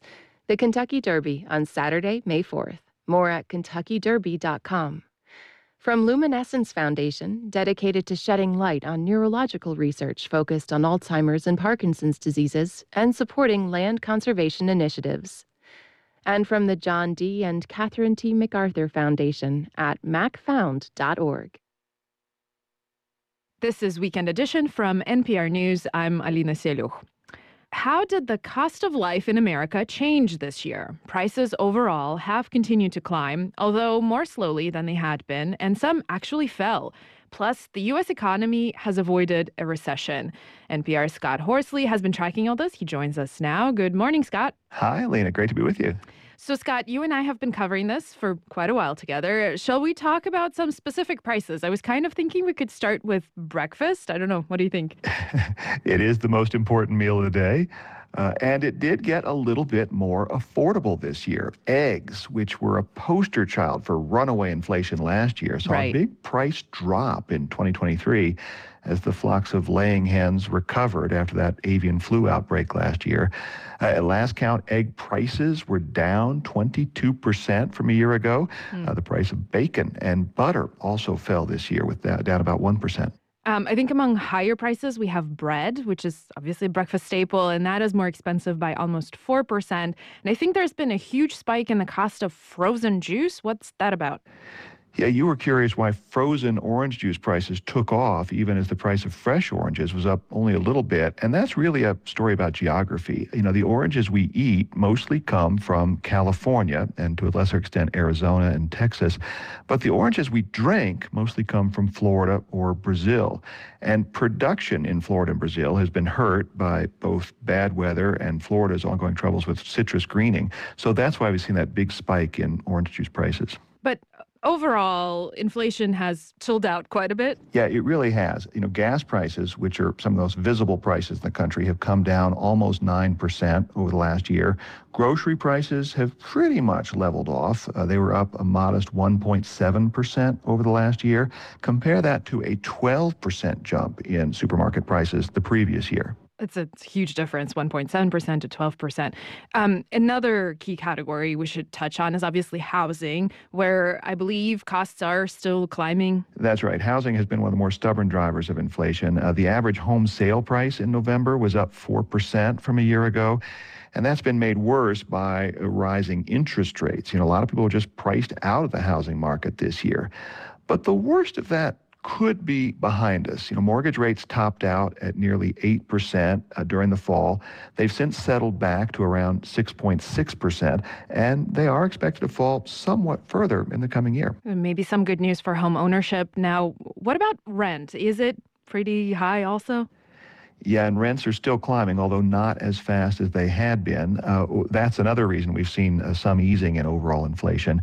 Builders have been putting up a lot of new apartments this year, so that should help to keep uh, rental increases in check. Average rents over the last year have gone up a little more than three percent. Okay, so big picture, it seems like in many ways, twenty twenty-three became the year when life kind of began to look a bit more like it did before the pandemic. And I'm mainly thinking here in terms of the American shopping frenzy, which finally slowed down after two years of going bonkers. That's right. People are not spending quite as freely as they had been. Uh, certainly, stuff's more expensive than it was pre-pandemic, and people are mindful of that. Shoppers are still spending, though, even if in some cases they have to borrow money to do so. This year, we saw outstanding credit card debt top a trillion dollars. And that's costly debt with today's interest rates. Mm-hmm. And the good news is our savings rate has also climbed up from rock bottom levels. And of course, savers are also enjoying higher interest. Which I think uh, a big reason for that has to do with wages, right? I think one thing that really changed this year is paychecks finally started to outpace inflation. What is the story there, Scott? Yeah, this is the really good news of the last year. Inflation's come down without crippling the job market or causing a big jump in unemployment. The unemployment rate is still really low at three point seven percent, so workers still have some bargaining power. Wages are still climbing. They're not going up as fast as they had been a year or two ago when employers were desperate to hire people, but the difference is wages are now rising faster than prices. So workers are seeing their real purchasing power increase, and the average paycheck goes farther now than it did before the pandemic. Wages catching up to inflation, that's a really big deal. Um, how has this affected the economy, or I guess how does it bode for the new year? Well, the latest data shows the U S economy growing at a relatively robust two point nine percent over the year. Uh, the Federal Reserve has signaled that it's probably done raising interest rates and could be ready to start cutting rates in the year to come. And that actually had stock markets ending the year at a near record high. That's N P R's chief economics correspondent, Scott Horsley. Thank you, Scott. You're welcome.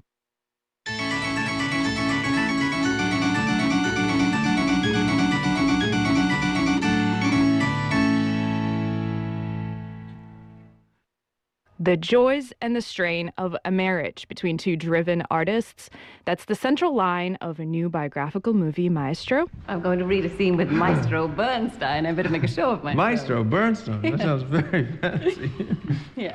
And I'm the king. You're the king, and okay. This is your castle. Oh, wonderful. It charts over three decades of a relationship between bombastic conductor and composer Leonard Bernstein and elegant, reserved actor Felicia Montealegre.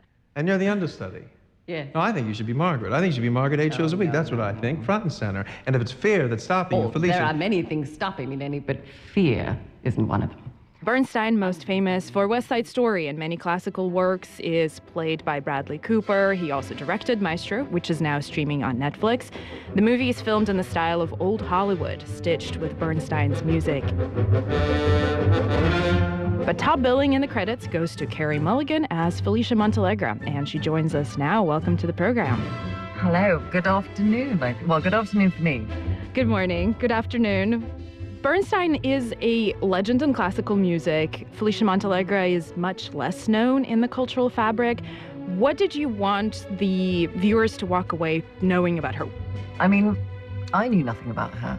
But I think I was struck by the question of what it would be to be two artists living, you know, this life together, but, you know, one of whom everyone publicly lauds and the other is just sort of not touched by God in the way that Leonard Bernstein seemed to be, because she came to New York as a young, very ambitious actress and was actually more successful than he was when they first met.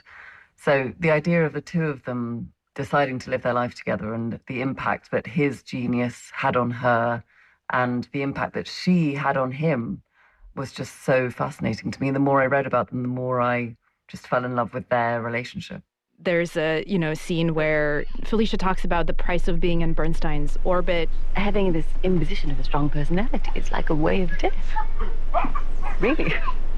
At the moment I see that that is making him suffer, I realize it's not worth it. No. No, what for? It isn't going to kill me, really. And it was going to give him pleasure or stop him from suffering, and it's in my power to do it. Then what the hell, you know? But one has to do it completely without sacrifice. Can you explain this exchange? This is all real, taken straight from a transcript of an interview that she did. I think what she was really trying to say, and it's a piece I listened to over and over again and studied essentially, but you know what she's trying to say is that there is something completely suffocating about being around the fame and the everything that is needed to sustain him. I think that is very, very draining, but that she has essentially committed to do this. But she's not going to do it in a typical meek woman by the great man manner. She's not going to do it and um, begrudge him. She's going to do it wholly because she refuses to be the kind of whinging wife. And I think you see that in the film, in the moment that she actually can't handle his uh, narcissism or the focus on him or the way that he views the world, she jumps into a swimming pool. Hello, everyone. I have an announcement to make. I have finished... Mass. That seems to be something that triggers something in her where she goes, nope, I'm out. Where's mommy going? It goes with her absolute refusal to be a martyr at the altar of L B, which is what she writes in the letter when she first proposes that they get married. You know, this marriage is a, an extreme example, but there's sort of a universality to Felicia's anguish in that anyone who has fallen in love with the wrong person, I feel like, could perhaps relate to that. But I wonder, do you think that is kind of fundamentally the, the tension there is just falling in love with the wrong person? I mean, I would argue it wasn't the wrong person, that it was just who she fell in love with. I think, you know, I don't think I would suggest that she would regret it, because I don't think she would in, for, in a moment. I think they had an incredible life. They've got, you know, three wonderful children, and they've left behind this incredible legacy of love. But I think there is a universality to the film in that it is a depiction of of a marriage, you know, and, and, and every marriage, regardless of any of the details, is deeply complicated and very challenging at times. So I think that's, you know, there's a connection for people who are in relationships there, that they see parts of themselves and, and in family life, in the wider family life, and what it is to have children and to age and all of those things. So I think there's there's so many points of connection for people. I want to ask about the music in the film, and actually I want to ask, was there a piece of Bernstein's music that you listened to a lot in preparation to the film or making the film, or just that speaks to you the most? Yeah, I think the overture from Candide, that piece of music in the morning, it would be like a giant cup of coffee. It was, was probably the one I listened to the most. If you looked at my kind of Spotify uh, playlist for the last five years, that's been pretty heavy.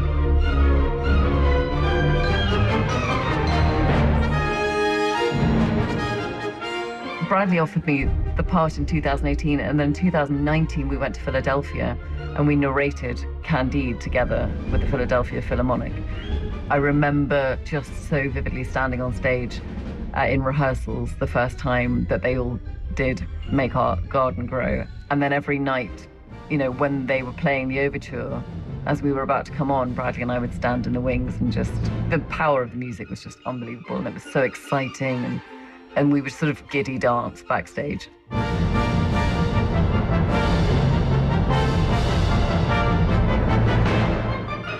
You've also said in a few interviews that this was the first role that you allowed yourself to fully commit and sort of immerse into the character.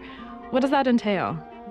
It's interesting because another one of Felicia's kind of bugbears was method acting, or she, she talks in her one of her interviews about the um, actor's studio. You know, she found it kind of ridiculous, and she said they're all hysterical, and they're all crying, and they're all kind of writhing around on the floor, and, you know, she thought the whole thing was kind of nonsense, and that. And I think there was a part of me, but I didn't get into drama school. You know, I tried and failed. And so I never did any of that stuff where you kind of, you know, bare your soul to thirty other class members, you know, sobbing, or, or you pretend to be a fried egg, like none of that stuff. But there was a part of me that always, whenever there was a sense of someone sort of really doing the full kind of staying in the dialect all day or any of that kind of stuff, I'd always think like, oh, I'm not that kind of actor. You know, I'm just a sort of jobbing actor. I'm not really a kind of artist actor. And then with this, I just think Bradley was already doing it. You know, he was like fully, fully, unbelievably committed to playing Lenny and doing it everything he could to make it as truthful as possible. And it became immediately clear that he expected the same of me. And so it was just a lot more, I mean, a lot more research, but also a lot more kind of, you know, the two of us working together, um, many, many, many more hours on dialect than I've ever spent on anything. Stuff that would have struck me as like insanely kind of either pretentious or ridiculous, like writing her a letter before we started shooting. What did you write to her in a letter?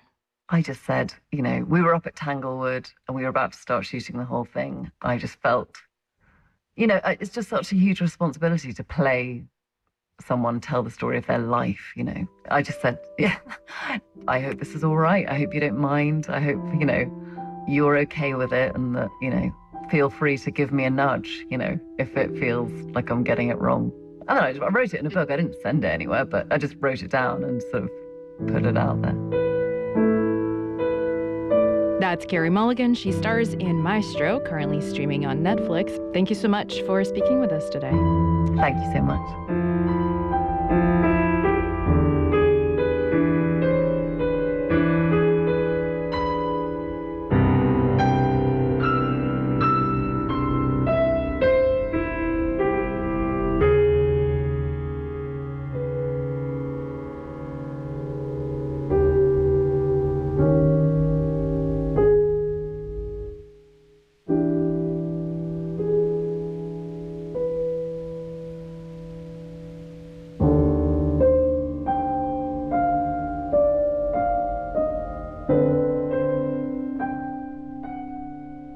You're listening to Weekend Edition from N P R News. Whether you're a diehard bookworm or just hoping to read more in twenty twenty-four, there are great books ahead. That's according to Andrew Limbong, who hosts N P R's Book of the Day podcast. Hi, Andrew. Hey, Lena. So twenty twenty-four sounds like you're pretty hopeful for some books on the horizon. Um, what, what makes you hopeful? So I just had like a little kid. Oh. So I've been paying more attention to kids' books these days, more so than I usually would. Okay. There's this new one coming out. It's called uh, Forever and Always. It's by uh, Brittany J. Thurman, uh, illustrated by Shamar Knight Justice. And it's, it's about this little girl whose dad is an E M T. And so mm. she spends a whole book worrying about him, waiting for him to come home from work. And mm. so she makes a gift for him to take her mind off of like her anxiety. I mean, it's not labeled as such, but that's what she's going through. And the illustrations are beautiful. And, and I think it's just like a really warm and fantastic book that kind of doesn't shy away from how love and worry sort of go hand in hand together. But it does so in, in a very like kind and caring way that I think kids will love. Okay, okay. Other than kids' books, any other themes that jump out for next year in books? Yeah, I was just looking at what's coming up ahead, especially in the first couple months, and there are a couple like really old established pros taking huge swings, right? Just like going for the fences. The one I'm thinking of right now is uh, James by Percival Everett. He, he's a longtime writer. He's got dozens of books under his belt. Uh, listeners might have just seen um, this movie called American Fiction, uh, which is based off of one of his books. He's coming out with a retelling of Huckleberry Finn from the point of view of Jim, the slave who befriends Huck Finn along the way. And it's it's more than a straight retelling. I won't I won't spoil too much about it, but it's definitely not just like an alternate side view. There's more to it than that. It's also extremely funny. Another one is by Alexis Wright. She's not super well known here. Uh, she's a pretty established Aboriginal writer in Australia. Uh, her new book, Praiseworthy, is this huge honker of a novel. Okay. Um, and it's about uh, this uh, crazed like visionary guy who can kind of see the world ending and tries to sort of stop it. And then he has to deal with like his family trying to deal with him and, and all that. It's a big... Um, like more than a novel. Okay. It's good fle- it's good writing flexing. If you want to just, you know, read somebody pop off for like a couple of pages, like as a writer, I definitely pick this up. Is there maybe a certain genre or category, if we can go that direction, that you're most excited about? Yeah. I mean, you know, I, I really like reporters going deep on something, there's there's two books that sort of fit that category. Okay. One is called American Girls by Jessica Roy. She's a journalist who is telling this story about these two sisters from Arkansas. One of them ended up becoming involved with a guy in ISIS, and then she takes her kids and goes to Syria to go mm. join him. And then her sister has to be like... Her sister in, in the U S. Her sister in the U S then has to go and find her and try to get her back. And then there's another book by Bianca Bosker called Get the Picture. She's known for her book Cork Dork, which which is like it was an inside look at wine culture and wine snobs and wine nerds. And so this book is about that, but art. She spends a lot of time with like gallerists and artists and clout chasers and hangers-on and everyone sort of involved in that scene to really get a picture of how, ha ha ha, picture of how this scene works. I get it. Yeah. I get it. I get it. Thank you, Andrew Limbong, culture reporter, host of N P R's Book of the Day podcast. Happy reading to you and to all of us. Yeah, yeah, cool. Thank you.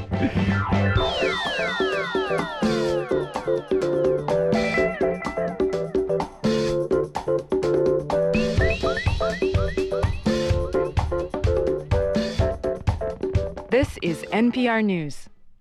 This is ninety point nine W B U R. I'm Sharon Brody in Boston.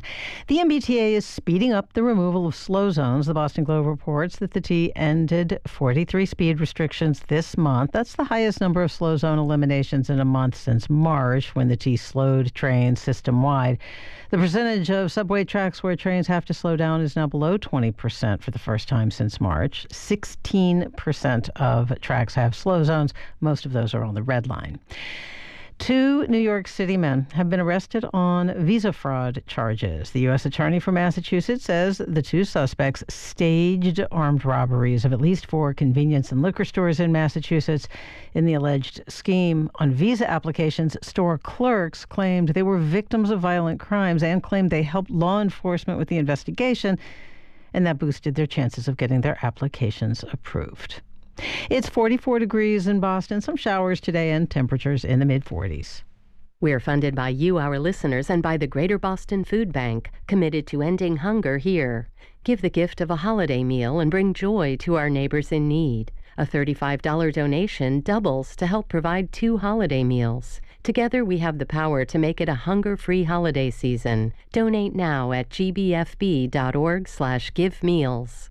And comedian Jimmy Tingle in Humor and Hope for the Holidays, Comedy and Politics, December twenty-ninth through New Year's Eve, Wimberley Theater, jimmy tingle dot com.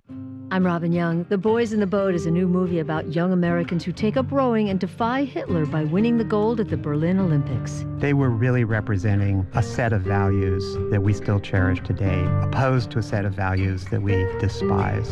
Hear the true story from the author of the book next time, Here and Now.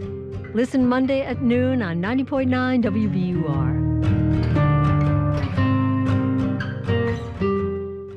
Support for N P R comes from this station and from Made in Cookware. Made in Cookware is crafted by chefs for use in restaurants and home kitchens around the world. Their cookware can be found at made in cookware dot com. From the Public Welfare Foundation, committed to advancing a transformative approach to justice that is community-led, restorative, and racially just. Learn more at public welfare dot org. And from E C M C Foundation at e c m c foundation dot org. This is Weekend Edition from N P R News. I'm Alina Selyukh. And now it's time for sports.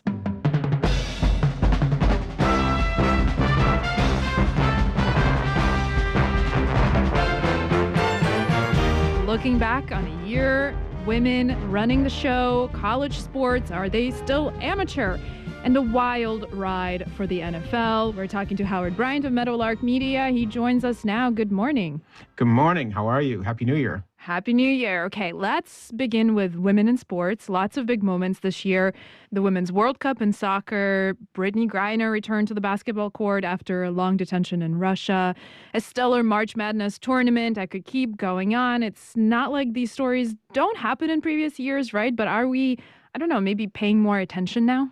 Yeah, Alina, I think we are paying more attention, and I think it's about time, because the stories have always been there. They, two years ago, we had Serena Williams and her fantastic end of her career at the U S Open, which was the story. The very next year, this year, Coco Gauff wins the, the U S Open for the first time. So it's not like we haven't had great stuff. I think the difference is, is that for so many years, we've had the men who run the world, who run the networks, continuously tell us that women don't sell. They're not stars, and we have no reason to watch. And this year, just time after time after time, the women had proven that they were the stars. They were the ones to watch. And whether it was Coco Gauff, whether it was Simone Biles this year, whether it was the Iowa and L S U with Angel Reese and Caitlin Clark, or even in defeat, the women's soccer team in the in the World Cup not medaling, but they were still the story.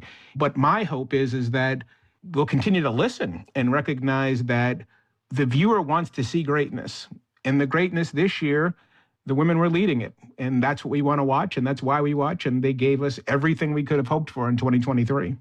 Okay, let's switch gears uh, to another huge story. Um, the landscape of college sports really changed dramatically this year. Student athletes uh, became able to sign huge sponsorship deals. The big college conferences are becoming even bigger.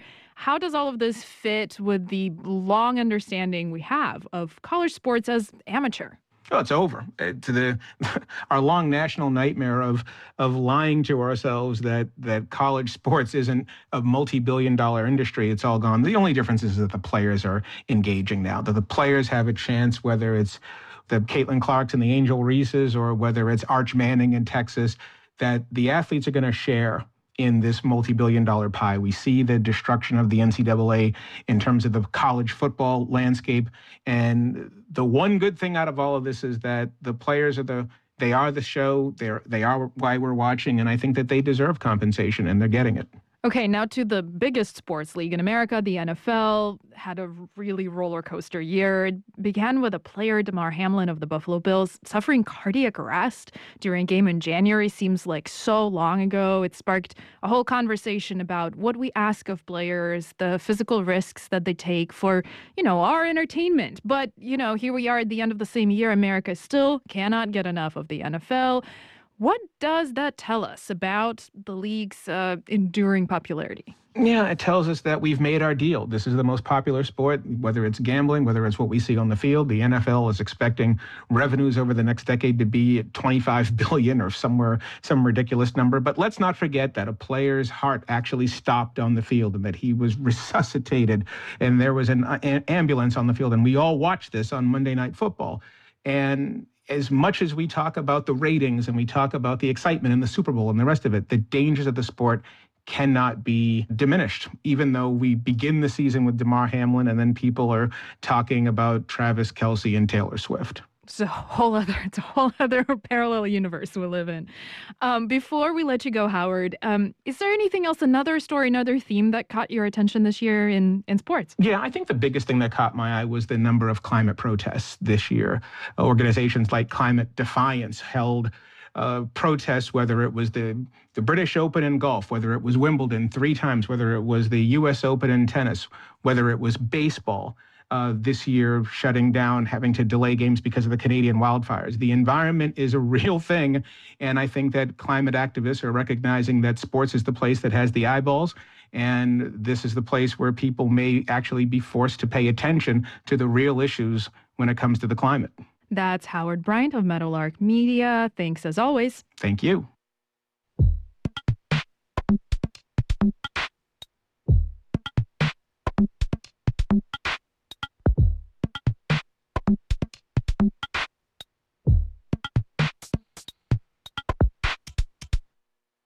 Simon Sebag-Montefiore's book, The World, investigates the history of humanity through families. The Caesars and Borgias, the Kims and Tudors, Roosevelts and the House of Saud. The book spans a thousand pages of plagues, pandemics, and crimes against humanity, along with staggering stories of survival and achievement. And you can read it all while listening to a playlist compiled by the author. Please allow me to introduce myself. I'm a man of wealth and taste. More than four hundred songs from the Rolling Stones, Bob Marley, Bob Dylan, Aretha Franklin, the Commodores, and many more Earlier this year, N P R's Scott Simon spoke with author and historian Simon Sebag Montefiore about his book and his playlist. I gather you believe Sympathy for the Devil is the best song about history. I put it as my number one. The brilliant way it's written, the trope of an unknown narrator that we, whom we discover, whose identity is revealed, and who plays a role in many of the most terrible atrocities of the twentieth century.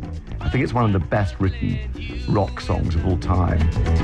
I rode a tank, held a generous rank, when the blitzkrieg raged and the bodies stank. What does this playlist provide for our perspective on history?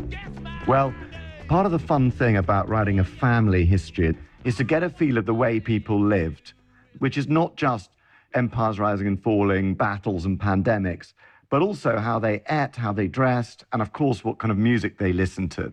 And so I thought, God, it'd be really fun to have a playlist of all the great history songs, which I define as history song is either about a historical character or characters, or it's a song mm-hmm. that becomes the theme of a historical event. Southern trees. More music. Nina Simone's version of Strange Fruit. Barren, strange fruit. Blood on the leaves.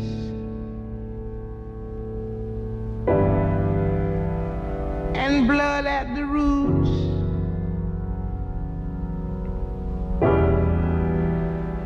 Black bodies swinging in the southern breeze. What do we hear in this song? I mean, this is a song, this is a terrifying, terrible, atrocious narrative of a lynching in the South. It tells part of the story of America, of the Jim Crow years of America. And slavery is a big part of this world history. Um, Atlantic slavery, but also other slave trades in, in East Africa, Trans-Saharan, and the Mediterranean, Black Sea slave trade as well. You know, the great thing about writing a family history of the world is that you can cover these things in special ways. So some of the families, as you mentioned, are royal families, political families, families of power, but some are enslaved families too. Then the sudden smell of burning flesh. I feel the need to cite the author of the song, Abel Meeropol. You know that story? Yeah, I mean, he's a, he, he was yeah. Jewish. Uh, Abel Meeropol adopted Michael and Robbie Meeropol, who had been born to Julius and Ethel Rosenberg. Amazing. Amazing. In another direction entirely.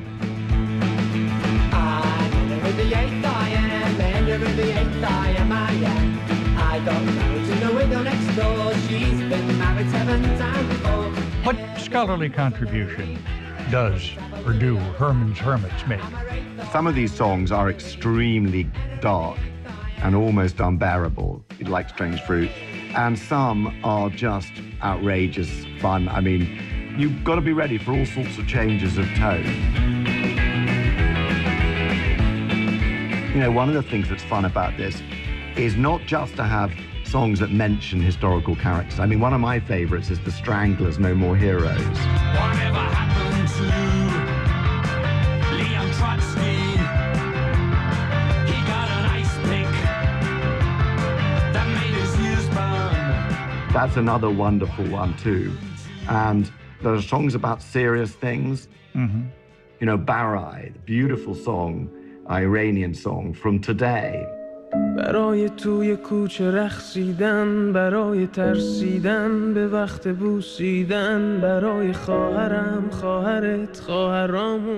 songs from Ukraine, for example. There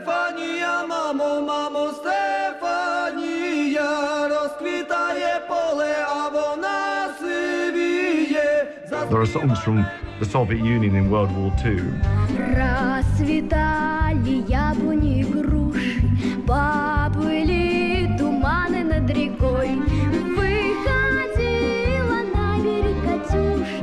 So I hope that one finds as much variety here as one does in the book, as one does in world history. It was the third of June, another sleepy, dusty Delta day. From following your book tour, I understand you were at the Tallahatchie Bridge. I was at the Tallahatchie Bridge. Bobby Gentry is in the is in the list, of course. Of course, I stopped the car and just had a moment. And Mama hollered at the back door, y'all remember to wipe your feet. And then she said, I got some news this morning from Choctaw Ridge. Today, Billy Joe McAllister jumped off the Tallahatchie Bridge. And I was in Graceland, too. And I think Elvis is one of those characters. For about fifty years, the great pop stars were like, and I'm slightly exaggerating here, but not completely, I think, were like mm-hmm. the Grand Dukes, the Cardinals, maybe the great artists of bygone eras. Some of them are essential for a world history. So we've got Frank Sinatra, we've got Bowie, we've got Elvis, of course, and the mm-hmm. Stones and the Beatles are all really part of the development of, of commerce, of capitalism, of a single American culture, of American domination of world culture. Frank Sinatra is a classic example. He sung at the nineteen forty-six summit meeting of the Mafia, who are in the book, Lucky Luciano and Bugsy Siegel and Meyer Lansky. He was friends with Jack Kennedy. He introduced Kennedy to Marilyn Monroe and Judith Exner.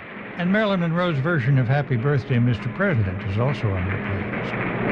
Happy birthday to you. Absolutely. I mean, she's in the book. Her singing that song is the sort of climax of Camelot in many ways, and the Kennedys are a big part of this story. And in case one thinks dynasties are over, in most of the rest of the world, for all sorts of reasons, people are returning to dynasties, to clans, to families of different sorts. Oh, there, there's a Marcos back in power in the Philippines. There's a Marcos back in power. There was a Kenyatta back in power. And then there are proper monarchies which are riding high. Look at the Saudi monarchy, for example. And then there are republic monarchies, like the Kims of North Korea, the Assads, and many, many others who are um, trying to create actual hereditary dynasties, like monarchies. People often ask me, who's the most powerful family in the world? And of course, the answer has to be the Kim family of North Korea, because they have the ultimate heirloom, a nuclear arsenal. You're right in the world.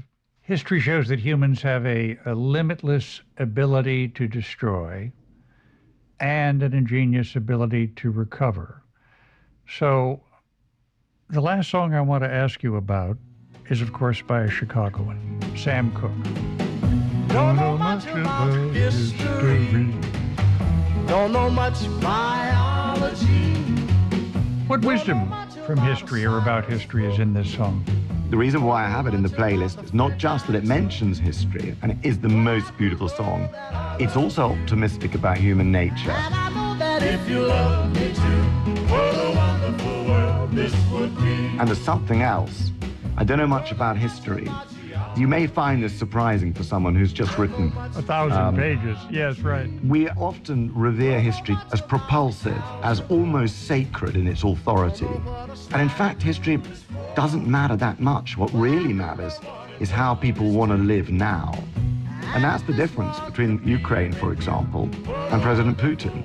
President Putin is living in the age of Catherine the Great and Prince Potemkin and Nicholas the First. And the Ukrainians want to live now, in freedom. And that's the theme of that beautiful song by Sam Cooke. Simon Sebag Montefiore, his new book, The World, The Family History of Humanity, accompanied by a playlist on Spotify. Thanks so much for being with us. Always lovely to talk to you. Don't know much about algebra. Don't know what a sliding rule is for. But I do know what it was. One could be with you. What a wonderful world this would be. Now I don't This is Weekend Edition from N P R News. I'm Alina Selyukh. Scott Simon will be back next week. Have a wonderful, wonderful New Year twenty twenty-four. I can win your love for me. Don't know much about history. Don't know much biology. Don't know much about a science book. Don't know much about the French I took. But I do know that I love you, and I know that if you love me too, what a wonderful world this would be. Support for N P R comes from this station and from the George Lucas Educational Foundation, creator of EduTopia, dedicated to improving the learning experience for America's students by sharing what works in pre-K through twelve education at edutopia dot org. From the Lodestar Foundation, inspired by the principle that helping someone else less fortunate is a path to a happier, healthier, and more meaningful life. Learn more at lodestar foundation dot org. And from the listeners who support this N P R station. This is ninety point nine W B U R. Good morning, I'm Sharon Brody. Wait, Wait, Don't Tell Me is next at ten o'clock. Join us at City Space this coming Thursday. Doctor Pooja Lakshman discusses her new book that challenges the industrial wellness complex and offers tips for genuine self-care. That's Thursday, January fourth. For tickets, go to w b u r dot org slash events. It's forty-four degrees in Boston, some showers around, temperatures in the mid forties, lows in the low thirties tonight. A sunny Sunday, tomorrow's high around forty. For New Year's Eve, clouds, lows in the mid twenties. New Year's Day, sunshine, high around forty. The conflict between Israel and Hamas, deep division in Congress, and a looming election, devastation driven by climate change. These are serious times, and they require serious journalism. I'm Meghna Chakrabarty. W B U R and N P R help make sense of what can, at times, feel like a senseless world. So make your year-end contribution by midnight tomorrow at w b u r dot org or call one eight hundred nine oh nine nine two eight seven. And thank you. I'm Chief Content Officer Victor Hernandez. This is ninety point nine W B U R F M Boston, ninety-two point seven W B U A Tisbury, and eighty-nine point one W B U H Brewster. Listen anytime with our app or at w b u r dot org. W B U R, Boston's N P R news station.